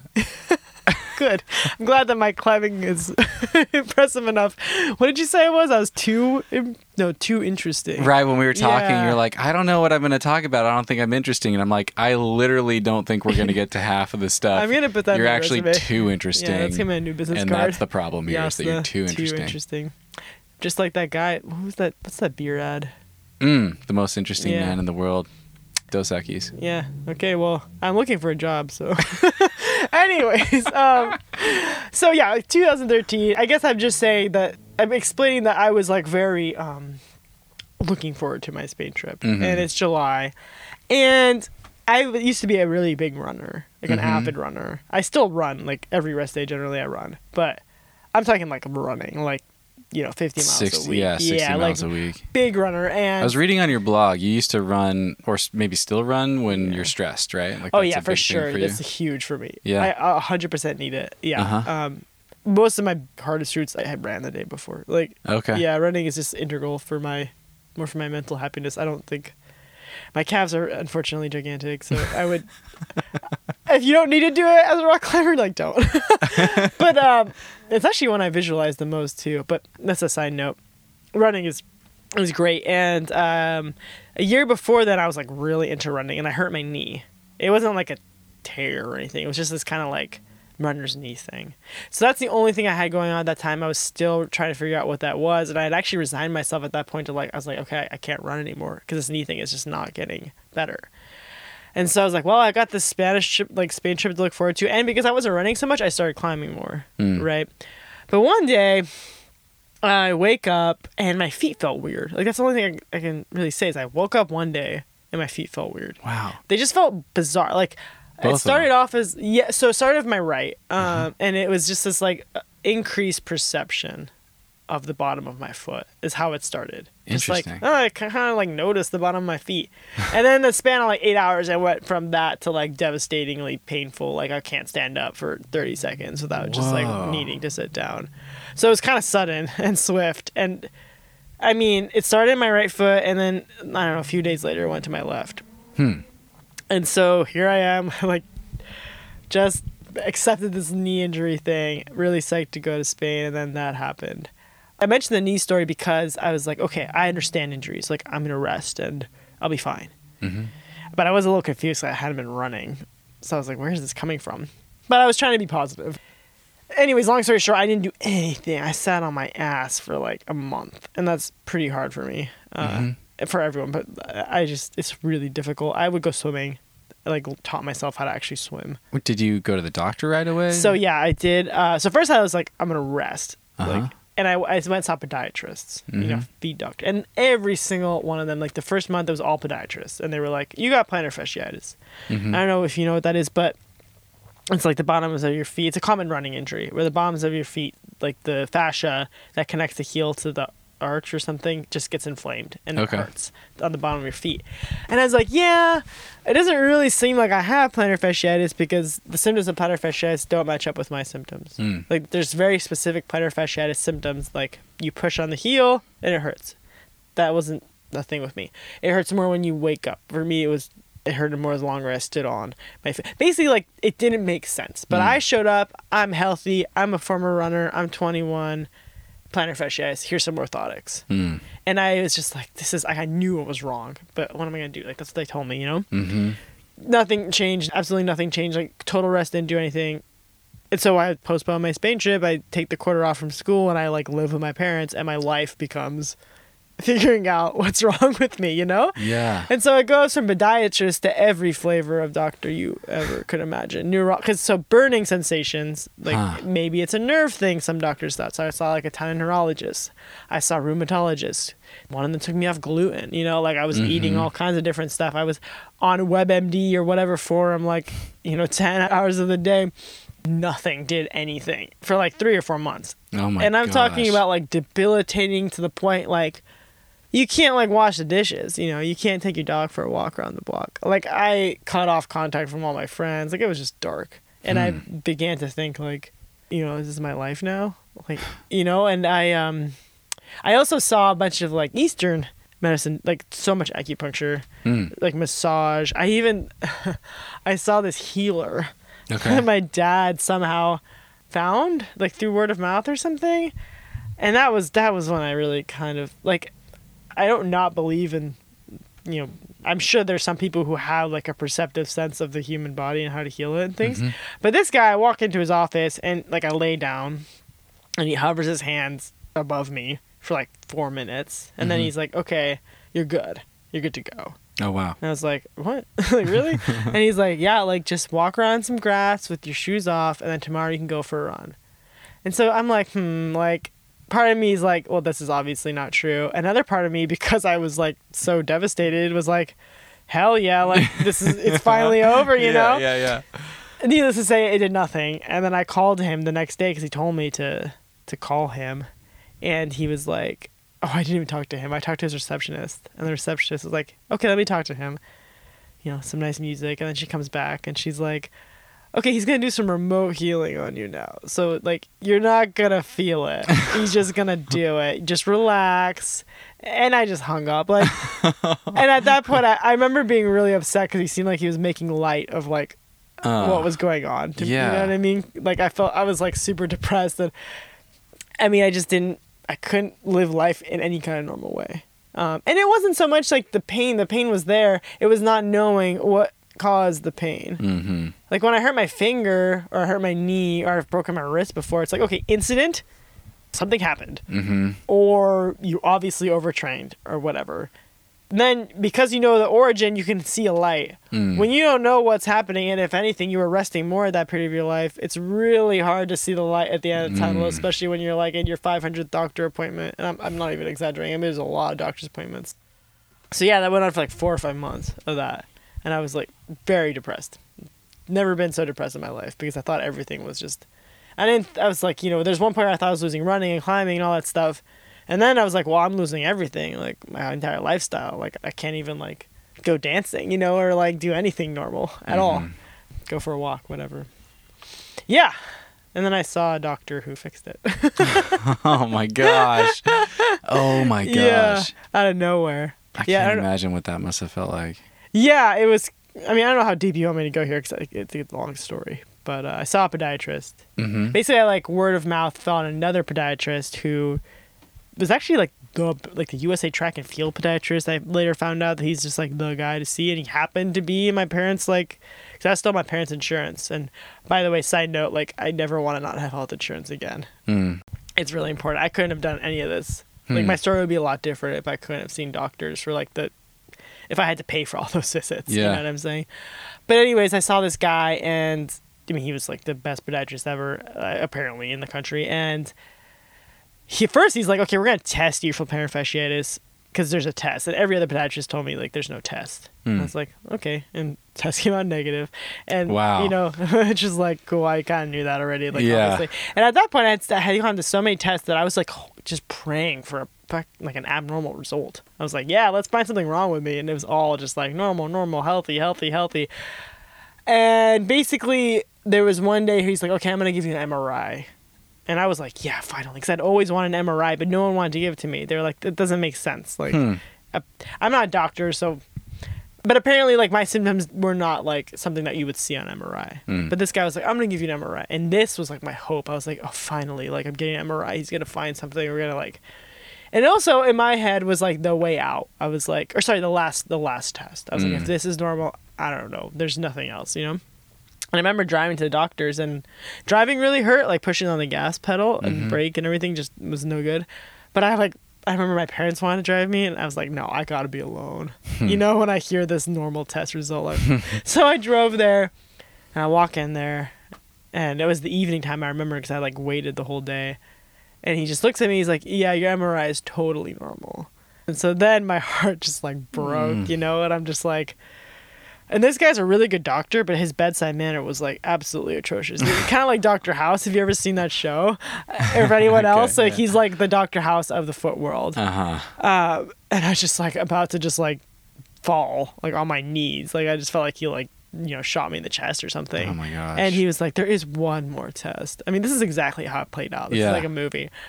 And he's like, "It's a little invasive, though. I don't know if you really want to deal with it right now." And I was like, "Are you kidding me? Like, let's do it." Like, because that was a thing. It was like test two weeks, Mm. result new doctor, test two weeks, result new doctor. It was just this like horrible cycle. Normal, Like, normal, normal. yeah, and it was just like too long. They would never do simultaneous tests Hmm. because it's like money, you know, it's all Mm. money.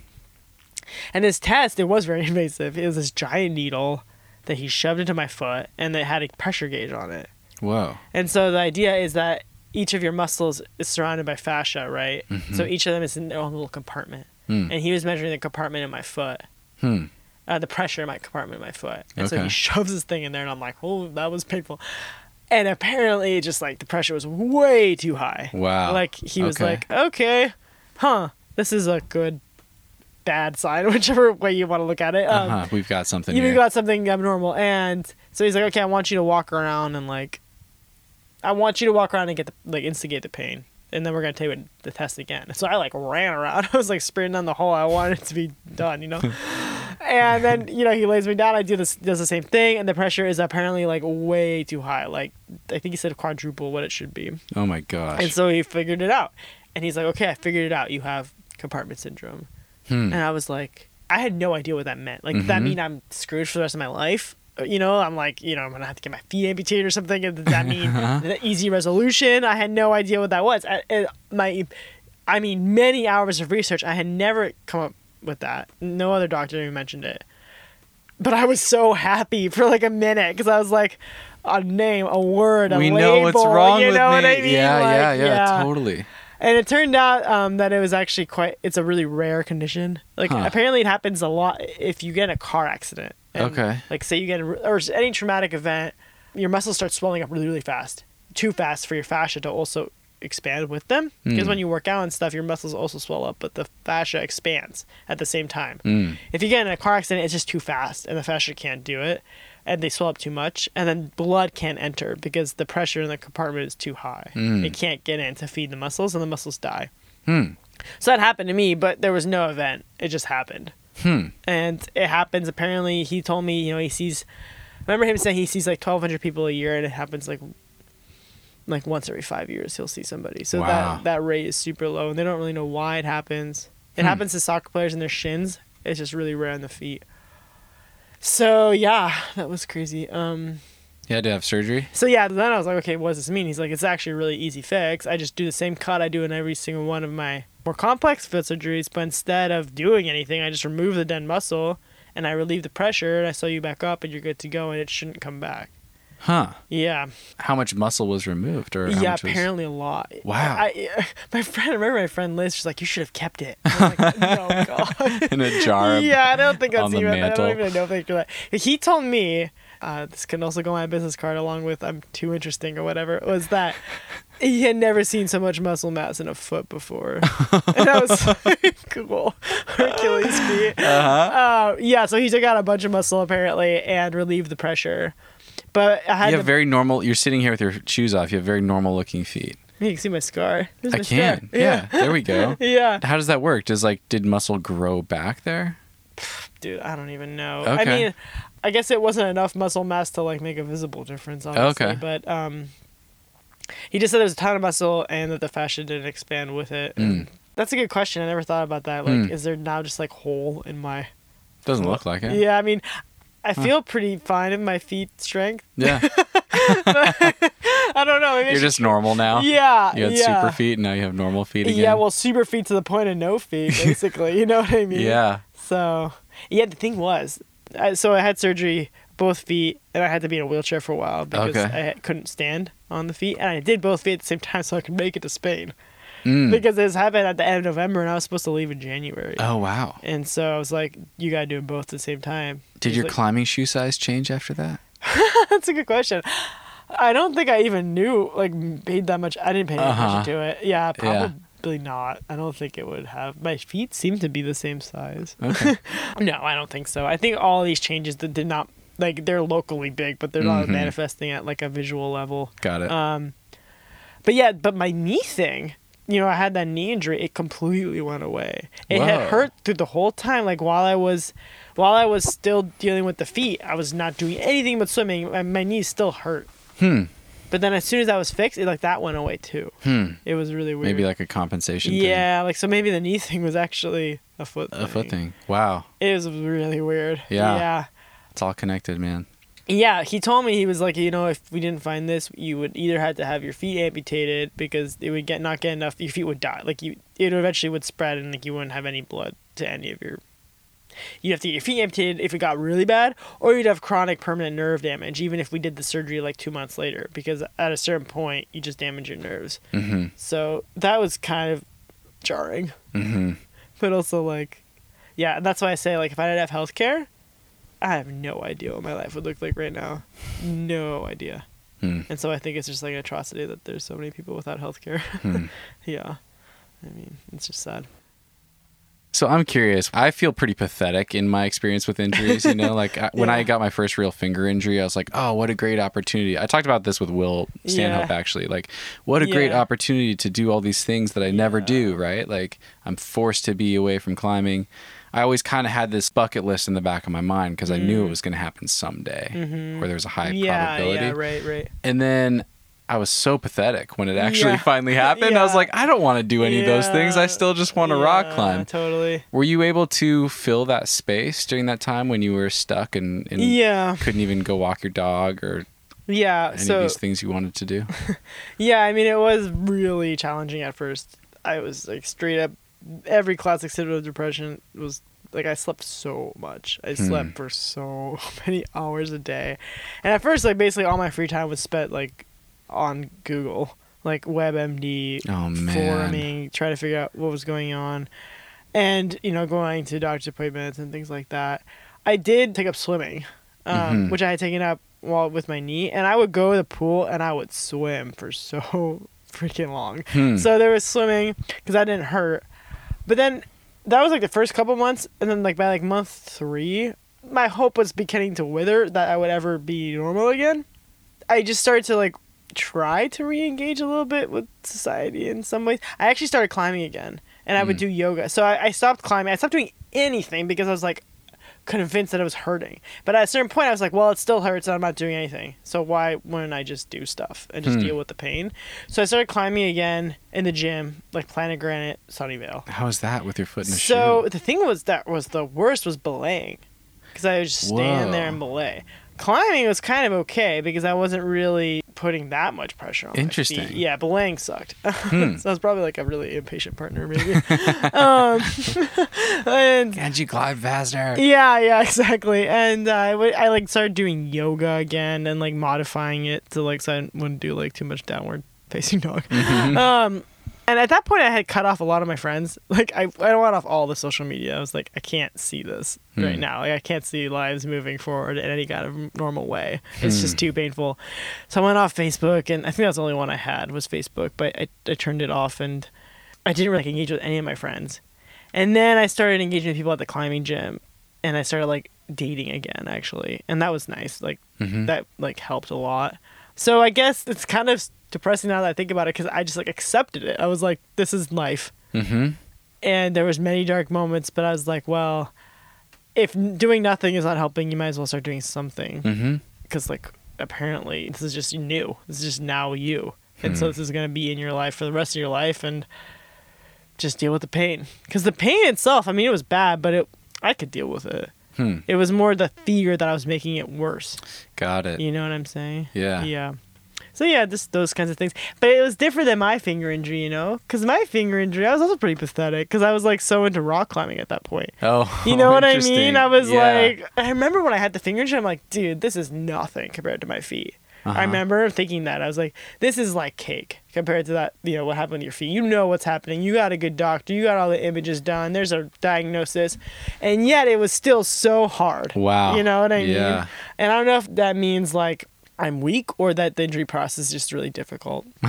or both, you know? Uh-huh. Maybe both. But I remember like always using the foot Or story. just, it, I think, just shows how much you care. Yeah, maybe. I mean, it's hard for everyone. Injuries are the worst. Mm-hmm. Yeah, I mean, they really do teach you stuff, but like for example, the foot story, I would never put that on anybody. Like not my worst enemy. I would never like make them go through that. Not that I have any enemies, but like in theory, if I had an enemy, I would never be like, I want this to happen to you, mm-hmm. because it was so hard because I didn't know what was going on. But you know, I think it taught me actual gratitude in a way that you're never gonna learn unless you lose something Wow. that is like something you take for granted. That's really significant. Because you know, you could say like, "I'm grateful for, you know, my health," but if you haven't had your health taken away, you don't, you, you know, you don't really know what you're talking about, in my Hmm. opinion. And that's how I felt. You know, Has that stayed with you? you know, I, I can call it like, Yeah, yeah. like you know, but I am a little like. Like you know when I was trying voodoo or whatever, and I would get frustrated on some bad go or whatever. I should look, you know, I think, oh, at least I got to the crag today. You know, at least I was able to jump off this rock. but I think it stayed with me because whenever I think about it, I do feel this like intense feeling of just like you're so vulnerable, you don't even know it. Hmm. Um, and I think it really shaped some of my decisions that I made, like my life decisions. You know, like Whoa. the fact that I like now live in a van and I'm like prioritizing certain things in my life because I'm like, this could end. Like, there's no safety net, man. Like, you know, you could like save all your money and you know do all these things and like have this perfect life planned out, and then boom, you could wake up one day and your feet feel weird. you know? Putting all that on a bumper sticker. Yep. Yeah. That's great. Yeah, and so I think it really did shape a lot of the decisions I made later. And Hmm. it like my Spain trip was like so much freaking fun because you know like Mm. I was just like Hell yeah. I was so like it was like medicine to me, you know. I, I can walk. Dude, I can walk, I can go out, I can like Cute boys Party. everywhere. Oh, yeah. Let's do this. I'm dating again. yeah, totally. I'm probably annoying all the listeners. They're- Yeah, no, They're no. turning it off now. Um, yeah, it was a very formative experience that I would never give to anybody because it was really painful, but that totally changed me 100% and made Hmm. me like it changed some of the priorities I have in my life for sure. Hmm. Yeah, and gave me a huge just healthcare, healthcare, Mm. healthcare, healthcare. Mhm. Like, you know, there's a lot of people, and I totally did it myself at one point. You just like screw healthcare, I don't need it. You know what I mean? Like, Mhm. I really don't want to go without it like ever again. Mm. Um, I just think it's too important, and I think it's a shame. I mean, it's a total shame that we even have to think about it in this country. But that's a total side note. yeah, yeah. but it's so important. Um, yeah, Cool. yeah, Thanks for sharing all that. yeah. Of course. I'd love to dig into one more topic. Just it was really interesting to read about and talk to you about, and I think if we just touch on it maybe quickly, um, Mm-hmm. it, it's something that could really help people. So I want to talk about it with you. But you had a really interesting experience with Red S. hmm Am I getting that right? Red S. Yeah, red S. What does that stand for? Relative energy deficiency in sport. Okay, Yeah. got you. And it was formerly known as female athlete triad. Yeah. Yeah. Okay. And you wrote a great article about it, and I'll Mm. link to that in the show notes if people want to really read your whole story about it. Yeah. What is it? Can you give me a, Right. a yeah. quick rundown on that? So basically, it- so for women, it was called a female athlete triad at first because it was thought to only happen to women, and they changed it to red S to incorporate men as well. Okay. But since I'm a woman, I'll give you the the female, like how it happened for me. Yeah. So basically, it's called a triad or was called a triad because it's comprised of three different things. So it's three processes that are interrelated. So under fueling, either intentionally or unintentionally. In my case, it was completely unintentional. Mhm. I wasn't trying to like eat less or whatever. Combined with excessive training, Mm. again, like not really intentional in my case. I just have always been moving around and stuff. Like I'd never. It's hard to say in hindsight. Maybe I was like overtraining, but I was just like doing my thing, running and climbing and stuff. Mm-hmm.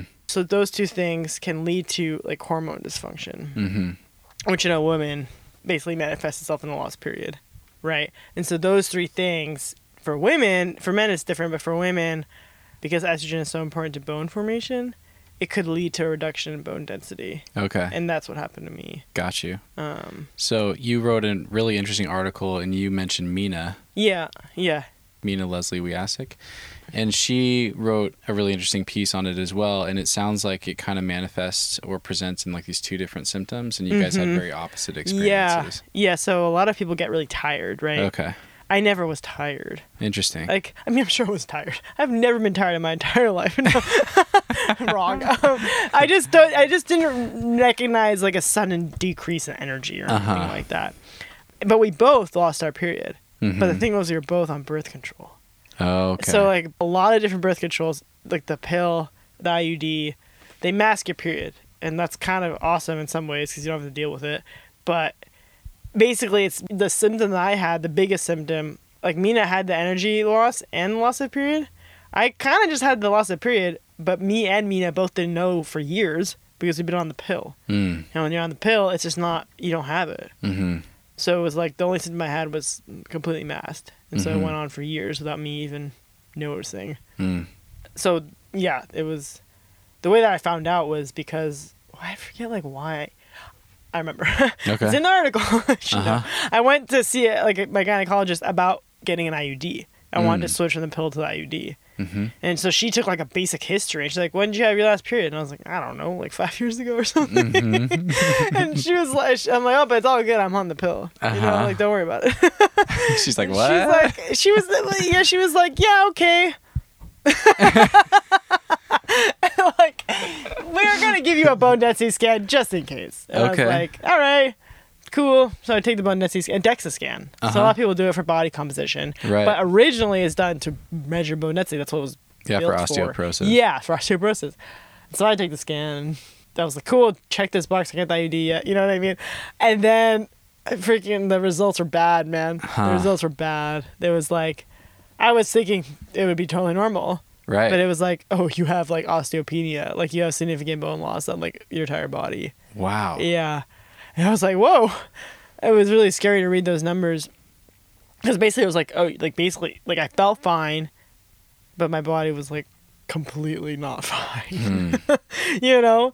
Um, and I think Mina avoided that, which is great. Okay. Like, she didn't caught have- it she- earlier. or- I think it just meant it's just different for different people. Okay. I mean, and we, me and Mina, like, I met Mina Mhm. once, and we look different. You know what I mean? It- Mhm. but like, we had the same thing. But I Mhm. think that like Mina, she just looks like a perfectly healthy woman. Right? Yeah, yeah, yeah. Totally. I look a little different. I mean, I'm not like unhealthy looking, but I tend to put on muscle. Like it Mhm. just my. I mean, I just had that. Told you that whole story about how I to get muscle removed from my Yeah. foot. yeah, yeah. um, but I just found it interesting that we both had it because it ha- can happen to anybody. It can happen to overweight people. It can happen to underweight people. It's just that hormone. If your hormones get because it's not like you're under fueling to the point where maybe you're losing weight. My weight was pretty stable. Hmm. It's that you're under fueling to the point where physiological processes are not being promoted. Mm. Like your body is like, I don't have enough energy to do this. Mm-hmm. Um. So yeah, I, I had that bone density scan, and then yeah. They basically told you to gain 15 pounds right away, right? So actually, that was before this. Um, Okay. You had a funny way of measuring how Yeah. much weight you needed yeah, to gain. yeah. So before this whole thing, I wrote that in the article because to impress that like I've always been thin. Uh-huh. It's just how I am. I used to. I mean, I eat a lot. Like, I really do. Actually, Uh-huh. like I, I've been like made fun of my whole life because of how much food I can ingest and Uh-huh. still be like pretty thin. And And muscular. Yeah. You look, you look lean and muscular. yeah, I used to not be so muscular because I was just kind of like I wasn't really climbing. Okay. Um, my legs certainly were, but um, I was just lean. And I went to a doctor's once. I- remember what it was about, and she's just like, "You need to gain 15 pounds." Like, and I was like, "Well, thanks, lady. Like, that's cool." and oh, I went to a doctor. I went to the appointment to do a physical for a job. I I was doing a vegetation survey job in in Tuolumne. Okay. And it's like a physical job, and they make you do a physical. And so then I was like, okay, sounds like I need to gain the weight of a house cat. like that's what I asked her. I was like trying to like lighten the mood. And so then we would be like, get fat, gain a cat. Get fat, yeah, gain a cat. Yeah. And so I did gain those 15 pounds actually. Like I made an effort to. Wow. I don't remember why, but maybe I agreed with her. I don't know. Uh huh. So actually, my weight was perfectly normal, like within the normal BMI range. BMI is bullshit, by the way. So they didn't tell me to gain more weight. They told me to eat more, which I know it sounds like you should then gain weight, but actually, I didn't really gain much weight. Wow. Yeah, I just ate more. Okay. Yeah, and I went off birth control for a little bit so I could like monitor it. Uh huh. Period came back, Uh huh. and they're like, "You're good to go." Were you like having to eat to a point that was uncomfortable? Like, were you having to like make yourself eat? Mm, yeah, I mean, it wasn't Are like I would like. naturally like not that hungry or? No, I'm actually pretty hungry. Yeah. it wasn't like I would like gorge myself. You know, I would just eat. I would just like make sure I ate like once every two or three hours. I would Okay. eat something. Uh huh. I didn't count calories or do anything like that. And I would have like weird shakes, Okay. like protein shakes or whatever. And yeah, I mean, it felt weird because I'm like, I'm not hungry. And Mm-hmm. the common trope is, don't eat unless you're hungry. Right. But I did. Yeah. Unless you're you and you have to. Yeah, and the the thing that's weird about it is that like I have no idea. Like I got a rescan a year later, and the numbers improved, and they're like, "You're Mm. gonna be fine. Like you caught it early enough that's gonna be okay. And you're Okay. young enough." And that's the other thing. Go healthcare, because like, Yeah. if I had caught it when I was, you know, I'm 29 right now. So if and I think I was 27 or something when I first found out about it. If I caught it later, I don't like you stop putting bone down at a certain age, Hmm. and it would have been a lot. Like they would have been like, you're probably gonna get osteoporosis later. Wow. So I'm happy that that didn't happen. Anything nutritionally that you've done differently? yeah, I totally changed my diet. oh wow. Okay. I, it was kind of related, but not really. So I was Oh, a vegan for seven years. Okay. Um, I remember that in the article because you were curious if that had led into it. yeah, yeah, I was curious. I mean, I'm trying to think. Yeah, I was a vegan for seven years, and it's just impossible for me to know when it started because I was on birth control for like, like my entire for a long time. I was a vegan for seven years, and when they told me that, you know, I went and saw a nutritionist. Like she referred me to a nutritionist, and she was like, "You can be a vegan. Like it's possible to be healthy. Like that's no big deal. Just make sure you eat all this stuff." And at first, I did stick to my vegan diet, but then I eventually just started, uh, for various reasons, I started eating meat occasionally, which turned into frequently, Mm-hmm. which turned into cheese. Okay. Hence the text Uh huh. and I changed my diet 100%. And the weird thing is, like, that I really don't feel any different. that was my next I really don't feel different at all. I- Yeah. I, didn't really feel all that different when I started the vegan diet. Interesting. Like, I think that diet can influence people. Like, you know, some people are really, really influenced by it. Absolutely. I really don't feel like, as long as I don't eat, like, donuts and stuff, you know, I, I kind of, like, make sure I don't eat, like, total junk. yeah. I don't know. I just don't think it, does, it factors that much for me, apparently. Like, I really don't feel all that different. Huh. Yeah. Okay. But I also had like a specific craving, like none other, for cheese at one point Whoa. that I've never had before in my life. You know, at one point I was like, "Am I pregnant?" Because it was so Because I could really go for a block of cheese. Yeah, right it now. was such a strong craving. Wow. Uh, A specific type of cheese. y- yeah, it's actually an embarrassing story. Tell it. I wrote an article about this one too. oh man, I'll link so it was, it was during my six week period of no climbing when I hurt my finger. Okay. And I was in South Lake Tahoe by myself. And it was like snowing. And I was just like, I hate this place. Like, because the gym was like not that great. And I just was like not in a good mood. And I walked into the grocery store one day. I didn't even need anything. I was just trying to kill time. It was like cold. My heater was broken, whatever. And I really had the most specific I ever had for cottage cheese. Cottage cheese. Yeah, I know. Wow. I know. Okay. It's like the like no one likes cottage I'm cheese. into it. Oh, great. Okay. Yeah. Well, not many people. I don't eat it plain. Yeah, yeah. Not many people. I actually people. haven't had it in a long time. exactly. Not many people like cottage cheese. It's kind of like okay, you're vegan for seven years, and the first thing you're gonna eat is freaking cottage cheese. That is like, pretty funny. That's it's like not a juicy burger, but like I needed it, and like I somehow my body just knew where the cottage cheese aisle was. And I like found myself there, and before I could think, I like bought a tub and went to my van and ate it the whole thing by myself, plain, straight out. straight? And I was like, "This is the best thing I've ever eaten in my entire life. Wow. life." Yeah, That is so, fascinating. So something in me needed that cheese, right. and Did it just happen once? well, when it happened, then I just all the floodgates open. I just started eating everything. Oh, okay. You know, like all the cheeses. I it felt like I felt like actually it was so exciting because I was like, Rediscovering cheese. yeah, I was like, what does like Monterey Jack taste like? so every time I would like try a new cheese, like Parmesan, cheddar, sharp cheddar. Oh, sharp cheddar is my favorite. Yeah, it's turned into my Sharp or favorite. sharp feta. white? I was like, Mm. feta. I think I like feta. Mhm. You know, and the thing was, I stopped eating cheese because I have like I don't do well with dairy. Okay. And so when I ate that cottage cheese, I was like, is this really a good idea? Like, you're going to have a tough night potentially. How, di- di- digestively. digestively. Got it. yeah. Okay. But nothing happened. Interesting. Yeah, nothing happened. Huh. You'd felt that way in the past. I felt that way in the past for sure. And I still dairy. don't drink milk. Like, I don't, I like, I have like a, ugh, Yeah. I don't want milk. Most people don't do well Yeah. with straight milk. Yeah. But cheese, yeah, Yeah, I don't know if like, it's fermented and stuff. yeah, I don't know. But I, I used to not like want to eat cheese. And Interesting. now I'm like, I'm like a cheese fanatic. Favorite cheese now? Oh man, I guess it depends on the application. I say like overall it would be sharp cheddar. Okay. Yeah, but then like you know, depends on the application. Do I want to eat it with a spoon out of the tub? yeah, yeah. I still eat cottage cheese like quite frequently. Okay. Yeah.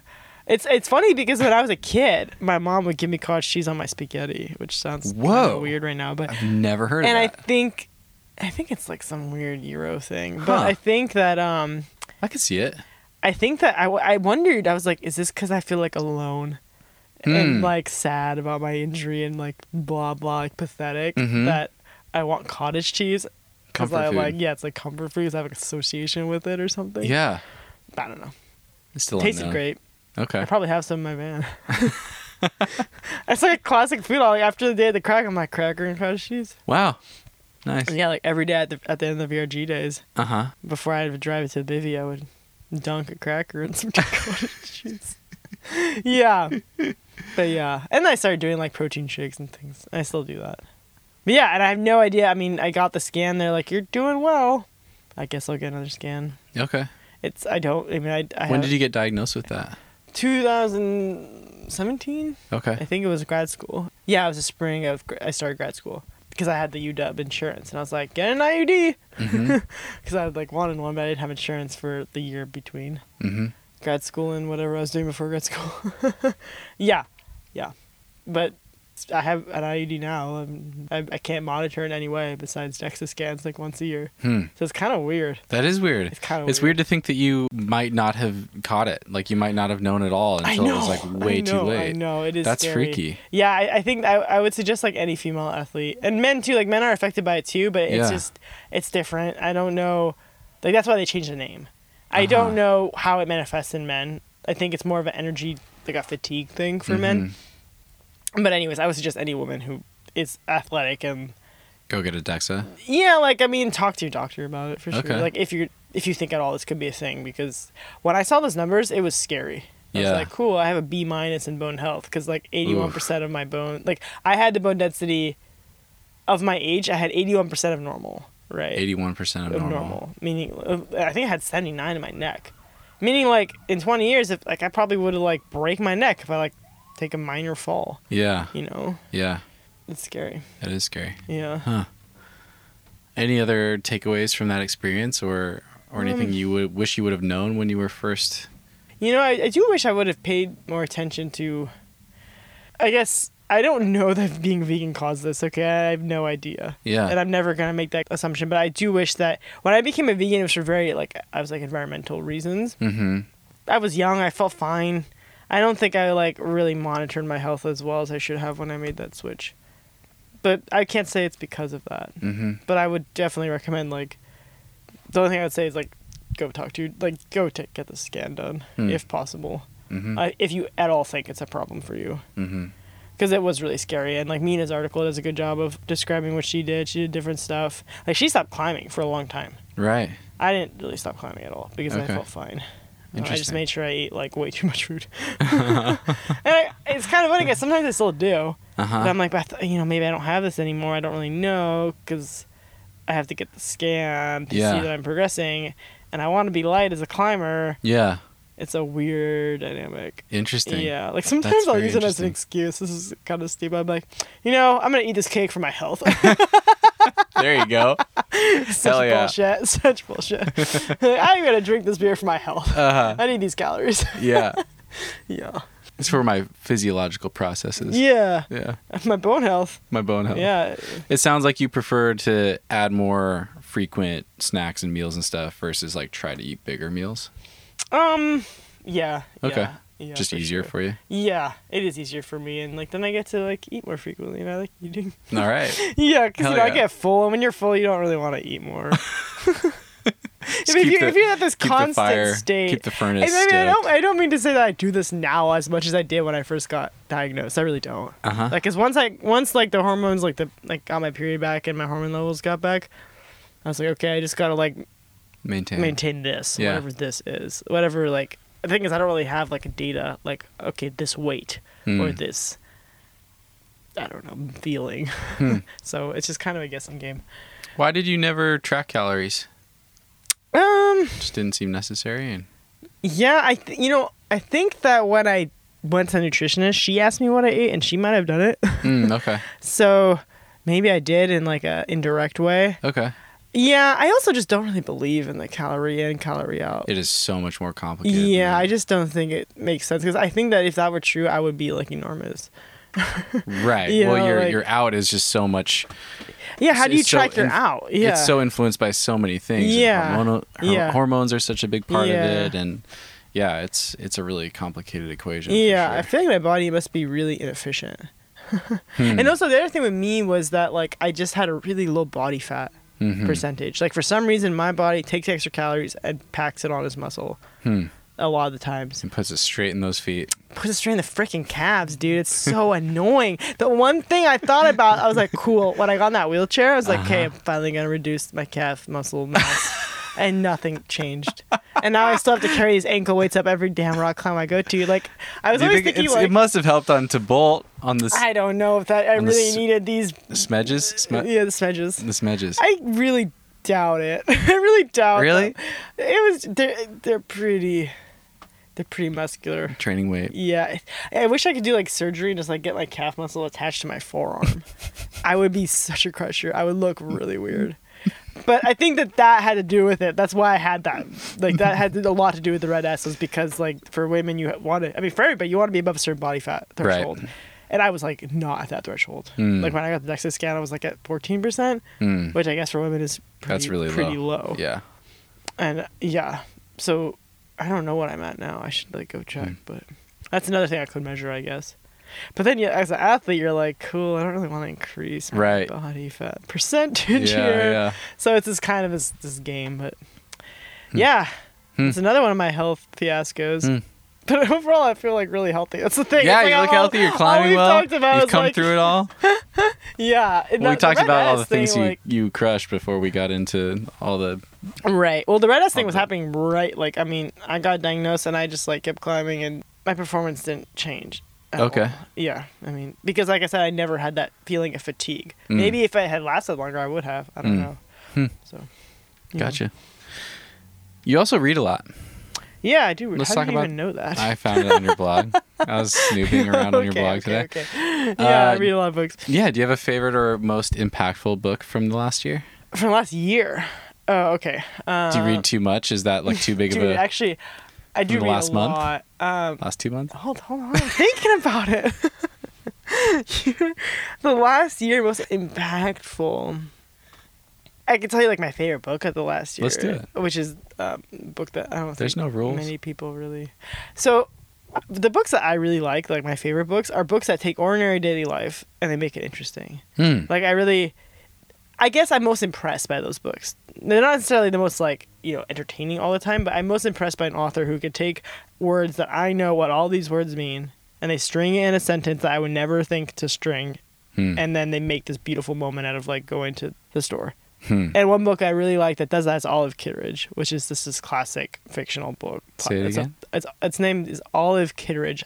It's the name of the protagonist in the book. Olive book. Kitteridge. Yeah, and I'll link to it. um, I don't know if that many people like it's a it's a Pulitzer Prize winning book. A lot of people like it, heard of it. but um, it's a good book.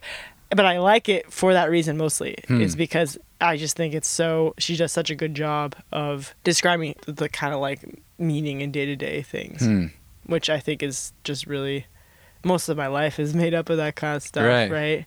Yeah, I'd say that's like the favorite book that I read this year. But I feel like I should get my phone and look because I have like a list of Do you want to? like I have like a I guess I could. There's like a app that I use. The Okay. Libby app. You ever use that? Say it again. Libby. No. So it's Libby like app. it's like if you have a library card, you could like um get ebooks Okay. to your phone. Mm-hmm. So you can just like be anywhere. As someone who travels so much, Cool. you know, that's how I. Do you keep a like a to read list, like a book list? I do there? have a, to read this. Like right now, I'm reading this book called Autumn Light by Pico Iyer, and uh, Do you mostly oh yeah, here we go. mostly read fiction? Yeah, I do mostly read fiction lately. It hasn't always been that way. Like the reason I became well vegan. Well, I started as a vegetarian. I just went to veganism. I was also living in a, like a hippie co-op at the time, but Okay. I was Omnivore's Dilemma, you know, Uh-huh. Michael Pollan book. And the more I read about that kind of stuff, the more convinced I was that I needed to that the environmental impact of animal derived products was not worth it. Now I eat many animal derived products. I think it's a really complex, nuanced topic. Yeah, I've yeah, been, it is I've been really fascinated by it, and the more I look into it, the less sure I am of yeah, anything. Yeah, totally. And I uh that played a big role in my decision to not be vegan anymore. Yeah. Um yeah, that that book for sure is the favorite one I read this year. And the sequel. okay. Say the name one more time. Olive Kitteridge. Olive Kitteridge. Okay. I definitely also read like kind of like crappy books sometimes in between holds. Okay. Like I'll hold a book, I'm like, "Oh gosh, I can't wait to read this book." Uh huh. and then like I have to wait for like five weeks, and I just Mhm. go to the like always available list, and I just read some like you know not very good book, but Just it's like a- mindless fun. just like mindless fun thing. And I'm Yeah. like, yeah, I really should be doing some like a guilty pleasure thing. Yeah. Do you have any favorites in that sort of genre? Um. Not really. I don't even think I remember them. I just kind of read them. You know what was a good one that wasn't it wasn't guilty pleasure, it was a good book. Was Yeah. that sequel to that Martian book, Artemis? okay. Yeah, and then I I do read a bit of nonfiction. I just one of my favorites is that Merle's Door book. It's about a dog. Hmm. That's a great book. Okay. You know, and I've read the climbing books, but they're not really up there on my top. Okay. Yeah, I like reading about climbing, but I don't know. Sometimes it's good to not like always think about climbing. I Yeah, when you're when you're living in your van and doing it all the Yeah, time, yeah. I I find even in the last like few months, like my desire to stay up on climbing media Yeah. and read about climbing and watch yeah, climbing has dropped like, off man. dramatically. Yeah, you want a different. And I also do this, so Right, that's a big thing. yeah, you talk about climbing with people like me. Uh-huh. which is Yeah. so fun. Luckily, yeah, I'm for like, sure, for sure. But I'm only I, I enjoying know this what you more and more. Yeah. Yeah. Although I listen to all your podcasts, so apparently I still consume. cool. What about Yeah. photojournalism? You, Oh, yeah. You were into that before, and we didn't even get to your PhD and all that stuff, and I don't think we have time to get to it. It's fascinating to hear you talk about that that whole journey. But Yeah, um, a- it sounds like you want to do more writing moving forward. Mm, yeah. And you write a lot in your blog, and you Yeah. started writing a little bit for one of the magazines. I wrote one article for Rock and Ice. It was just kind of like a commentary about living in your van during the coronavirus. Okay. Um, and then I wrote another one that no one wanted because it was so. I wrote one about like why I kept climbing during the coronavirus, Okay. and I sent it to a few magazines. I'm like, this is really good, but we just can't put this on our website 'cause it's too controversial. I was like, okay. And then I wrote those pieces about um, the red S and the veganism for gnarly Mhm. nutrition, which I really like their stuff. Cool. And somehow I got connected with them, and yeah. Awesome. I'll Yeah, I, I really like writing. I like wanted to be a journalist. I've always wanted to do it. Like when I was in high school and college, my parents were both journalists before they moved to America interesting. in different ways. My dad was actually a crossword writer, Yeah, and my mom was a reporter. That's and so it's like there was this like I don't know like I don't know if it's like in my blood or whatever, but like I just I've always been more drawn to words and photos than like hard science. Okay. And somehow I'm in the hard sciences right now. But anyways, that's a whole other story. Which, if anyone, like you said, not enough time for sure. So I went to school and I like got it. Uh, you know, I was like, okay, I'm gonna work at the school paper. At one point, I was working for the Chronicle, the San Francisco Chronicle. When I went to Spain, I worked for a paper there. Like I got a photojournalism job there, but I was still pursuing a degree Mm, in I think it was wildlife biology at that time mm. and conservation biology and Spanish. And basically, to be honest with you, it was a combination of like the reason I stopped doing it, photojournalism. If I don't even remember, was that your question? Sorry, I totally spaced out. If the reason is that I stopped doing it was because people like. A, it is pretty hard to really get into now. Like, be a photojournalist for the newspapers. You know, it's Got tough. because of the internet. Basically, Sure. like no one's funded anymore. You have to be like a jack of all trades Mhm. and so the self kind of um you have to be really good at freelancing you have to really Mm. hustle you have to really love it and i did and it worked out for a little bit but i was also getting really intrigued with ecology Mhm. and the more i climbed the more intrigued i got with ecology and i just Mhm. ended up going on that path Okay. um and then lately I've been less psyched on that path, and put it lightly. And I started writing again because I've always been a writer. I've always written stuff for myself, and I started putting it on this blog. Mhm. And a lot of it's like kind of intense, kind of different, and I don't know if it's any good, but I just like doing it. Like Uh-huh. for some reason, like it helps me process the crap, like the gunk in my head, Hmm. like the gunk that accumulates. I just gotta scrape it out and write it. Mm. And there's stuff I don't publish, but most of the stuff, it's important to me to actually push that button. That was really interesting to me. You mentioned that Yeah. when we were on the phone. Why is that? You know, I think I haven't thought about it too much, but it's almost like an accountability like thing. Okay, here's my experience, and I write it down, and it sounds dark and deep and depressing a lot of the time. Sometimes it doesn't, but sometimes it really does. And I feel like it like validates my feelings or something for me to actually expose it to the public. It's like a way to just not be like uh, I don't want to say ashamed, but like yeah, kind of like I don't want to hide it. Like Mm. I don't want to talk to people about it either. I don't want to like go to like every one of my friends and talked about all my problems. But if I write it down and I publish it, it's almost like I'm addressing it with myself, and then my Hmm. later self will go and read those things, and I'm having that conversation with myself. Do you go back and read them? Yeah, I do go back and read them. Yeah, I do. And sometimes I'm like, Whoa, why did you put that out there into the Huh. world? Um, Uh-huh. And I leave them up though because to me, it, it almost, I don't want to use the word cowardly, but it does seem like that. Like if I write this down, I really feel these thoughts. And no one reads my blog anyways. like nobody besides like my mom and like Chris Weidner is randomly an avid reader of my blog. Um, those two people are the only ones who I know for sure read my blog. and I feel like if I don't publish it, I'm just like hiding. I'm not actually addressing the thoughts. For some reason, I need to publish it. Hmm. I just, I mean, I'm not answering your question very well, but No, that's it's really interesting. there are some stuff that I have published, and then I'm like, oh god, make it private, make it private, make it private. Like, Does it help clarify your thinking, like knowing that you're going to share it? Yeah, it actually does because some, you know, that's a that a good lot. point. You know, that you actually, you're, yeah, like sometimes I'll I, write something. I got that from someone else. That's why I had a blog for so long. Yeah, like sometimes I start writing something, and I'm like, is that really true, or is that really how you feel? Yeah. and then you really edit a lot more too like you reread you like look at stuff more when you're gonna publish it Mhm. and then by doing that because you have that accountability to the world or your fictional readers or your real readers Mm-hmm. aka my mom and chris weidner because you have that accountability to them you spend more time with it hmm and it just the, more time you spend with it the more you get out of it i guess Mhm. or the more i get out of it but yeah i would love to write more but it's a tough field to get into for Okay. sure i mean i write a lot for my work like science writing and that's fine too Mhm. i just like words hmm yeah i like words and i think yeah maybe it's from my background my parents i don't know Do you hope to do more freelance stuff for climbing mags and stuff like that? i mean i guess so i I think that the stuff that I like to write about isn't the stuff that really gets published in the mags, Mm. unfortunately.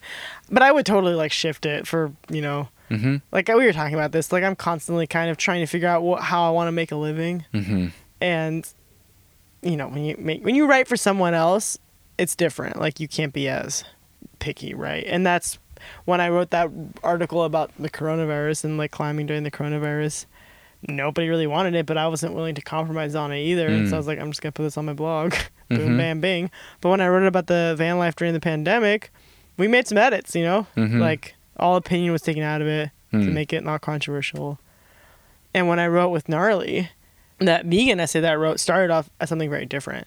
Hmm. But the thing is, like the relationship I have with that editor, I don't know what her role is at the company. But her name is Shannon. She's an excellent editor, Mhm. like really good. And when you have a good editor, it actually like amplifies your piece more. Hmm. So yeah, I mean, it would be cool to do freelance work, but I don't, I don't know if anyone's really interested. But yeah, as like a, yes, I would like to write more. Mhm. Yeah, I would like to write more, and I would love to do it for like actual like a living. Cool. Yeah, I don't think that's really gonna happen, but it's like maybe you never know. Never know. Go finish your PhD. God. do, s- do some more writing. Throw your PhD Yeah. in the garbage Yeah, as soon as you get it. Yeah. Not using yeah, it is that. pretty funny. I'm just like doing a PhD, Uh-huh. Like a doctorate, like a big fat three letters after your name. Uh-huh. But side story for Yeah, sure. If yeah, anyone wants next to talk time. about it, That's feel free to. two. If you're thinking about grad school, hit me up. Especially if you're trying to climb. Did you full-time. write about that on your blog? I have written about it on my blog, but I write about it in this very um Careful way. yeah, in this Maybe. way that's like yeah, careful, a little bit dubious, Mm. a little bit like purposefully not clear. Mm-hmm. if that makes sense. Just not really because I'm like afraid of something going out there, but because like yeah, I mean if my advisor would read some of this stuff, maybe it wouldn't go over so well. Mm-hmm. But I'm pretty certain he's never gonna find it. Right. and even if he does, like he, he, I have a good relationship with him. I don't think anything would happen, but I do write about it. I wrote about my first decision to stop doing my PhD, mm-hmm. Um, which has changed since the well, it's not really changed, but it's it's on pause right now because Mhm. of the coronavirus. And yeah, I wrote some. I wrote about it for sure. I was like wrote about how much I hated it. Mm. so it's there. It's just not very clear. It's not like I got red S and this is what I did. Mhm. It's like it's more of like a personal narrative around about the emotions I had surrounding it. Interesting. It's not like I'm like this is my thesis. uh-huh. Like I don't even talk about my thesis, you know. But yeah, so people can refer to those lovely essays if they want to Okay. learn more. Just email me. Cool. Yeah. All right.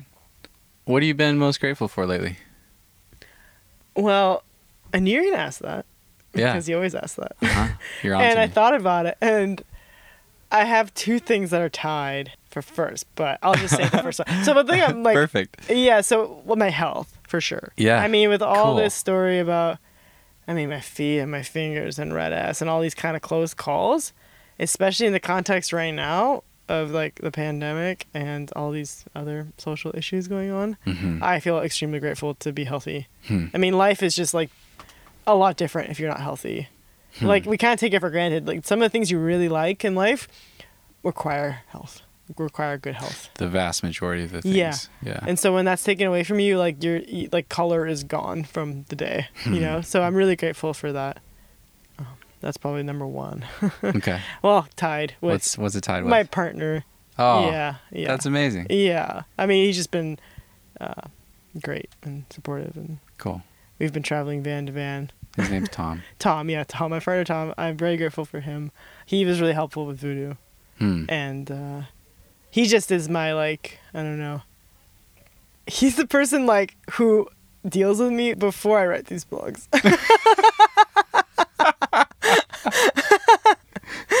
he, you know, and he still likes me, I think. So. yeah, so those He two gets the things. pre first draft. Yeah, the like that's the thing with writing. If I don't do it, my life just feels kind of messy. It's like I Hmm. need to do it in a weird way. Mhm. So I'm like, well, I might as well make this a freaking job. Mhm. but so far, that's not happening. I'm Yeah. still doing plants. Do you talk through these sorts of things, or do you just is it just you like sharing your thoughts? with him, Yeah. or just in him. general. Yeah. With him, I think I just sort of blurt it out. I think I just spent so much time with him, especially lately. Because of the coronavirus again like you're kind of like okay that was like especially when we were in the middle of nowhere Mm-hmm. you know, and I was really thinking through some big stuff. Like I had quit the PhD at that time, but then it came back to bite me because of, It basically wouldn't let you go. wouldn't let me go. That, that's a good way of putting it. And climbing is so becoming so obviously so important to me Hmm. that I'm like, and because I'm like kind of a anxious person, maybe I don't know how I'm gonna keep doing it. Hmm.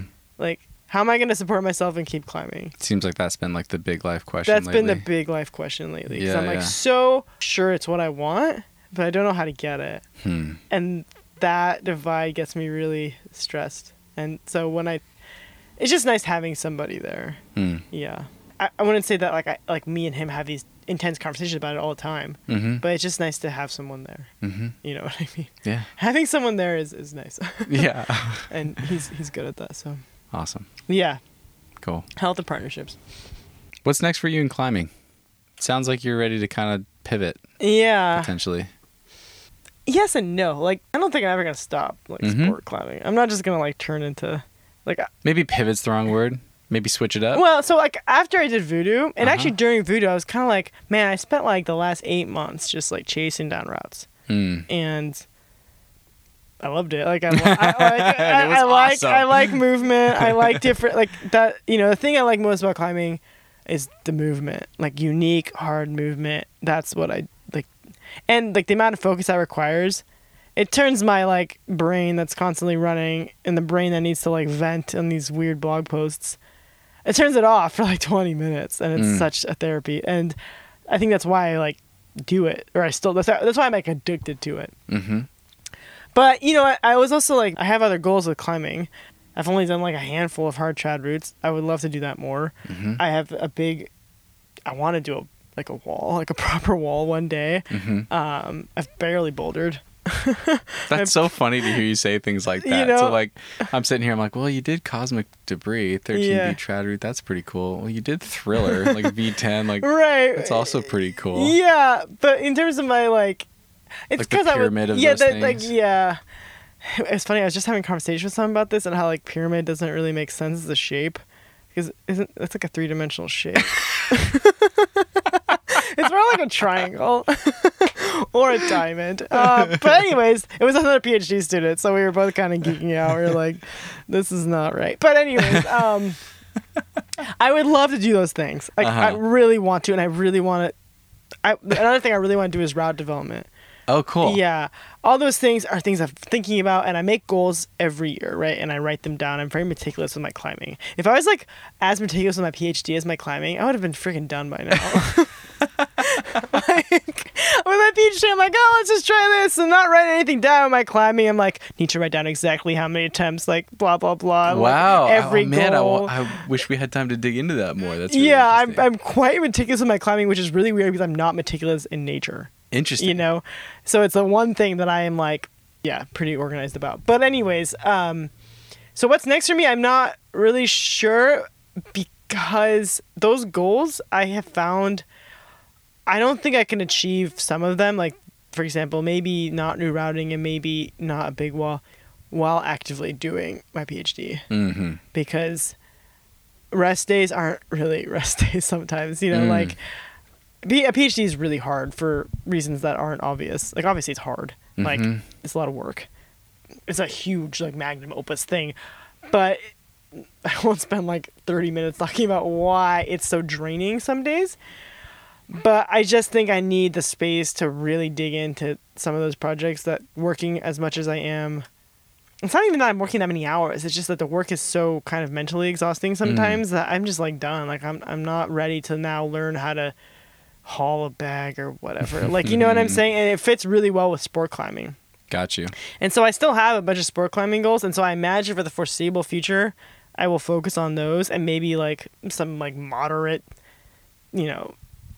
Yeah, I used to multi pitch all the time. So maybe like step up my multi pitch game in preparation for something like that or some single pitch trad routes. Those things are on my mind. I don't know when they're gonna happen. Mhm. Like for the summer right now, I'm trying to think of a fall goal Mm. so that then I'll like use my summer to prepare for that fall goal Okay. and I'm like, God, man, like everything is like kind of up in the air. Like, I was like, okay, maybe I'll go to Yosemite and I'll like figure out a way to take a month off. Mm-hmm. Is Yosemite gonna be open? I don't know. you know. Yeah. So I don't really have a clear, super clear direction right now. I'm more psyched on trying to figure out that whole big life question that allows Mm. me to fit those pieces in. Mm, So cool. Yeah, I think for the next month I'm gonna just keep. There's talk of doing stuff on Liberty Bell and things like that with a few people, but nothing is set in stone. Okay. Yeah. But the the thoughts are there, All right. and some hard sport routes that I need to like hire Mike Doyle for. like some pretty like I have some like sport routes like some like some like life listers, you know. In Washington? Uh, no, I don't think any of them are in Washington. Okay. No. So those are always going to be on my horizon, and I Mhm. feel like sometimes I just kind of like fall into those. Like like the bull, I just fell into it. So Mhm. for all I know, I'll fall into one of those. Mm. So yeah, you caught me an interesting time, like right after like a season, right after a big project, Yeah. and I'm kind of in that weird zone where I'm like, I don't know. Yeah, yeah. Yeah. Yeah, I'd like to The change it up. bittersweet zone, right? I'd like to change it up. I would like to change it up. okay. Like I wish, like I want to climb more index, but Mm. the season there is like tricky. Right. So yeah, hopefully change it up sometime soon, um, in the context of like answering those bigger questions. Yeah, Cool. yeah. Where can people find you? Are you on social media? I am not on the Okay. Insta Twitter. Insta That's what we Twitter. All right. Um, yeah, I've kind of gone back and forth on should I be on the Instagram or not, but I, of right now I'm not. Um, and I'm not on Facebook either. Uh, you can find my blog and Mhm. uh, which is just my name dot blog. Mhm. Um, and then the, Say your full name. Jasna Hodžić. Hodžić. Yeah. Okay. Yeah. Um, you just say Hodzik, it's fine. Like, Uh-huh. That's normally what I say. and then the about section, I think my email is on there. Okay. And I love chatting with people. Cool. I don't know what. Yeah, so if everyone really wants to talk to me, that would be the place. I don't think there's any other way to get to me. flares. Flares? Yeah, you know, flares in the sky. Oh, okay. Some nice fruit baskets. I could always use some almond butter. cottage cheese. Yeah, oh my god. Just Like start little- throwing cottage Oh, cheese in oh, the yeah, air. Yeah. But yeah. Yeah, email. Cool. Yeah. Well, yeah, no, this has been too interesting. Really? Yeah, it's been too interesting. I don't know what I'm gonna do with it. Yeah, Yeah. I mean, I mumble a lot and I talk fast, so I don't know what you're gonna do with it either.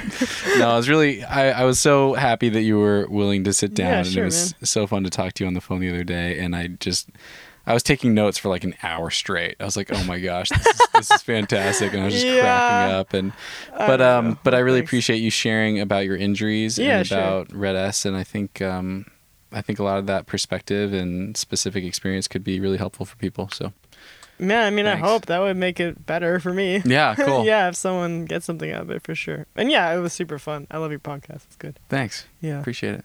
All right, Yeah, it was this fun. has been fun. Thanks so much. Thank you. Yeah. Hope I didn't mess it up. Move with the rhythm. Shake it up, stop when the clock hits 13. Sing one, two, three, four. Cause, cause, cause no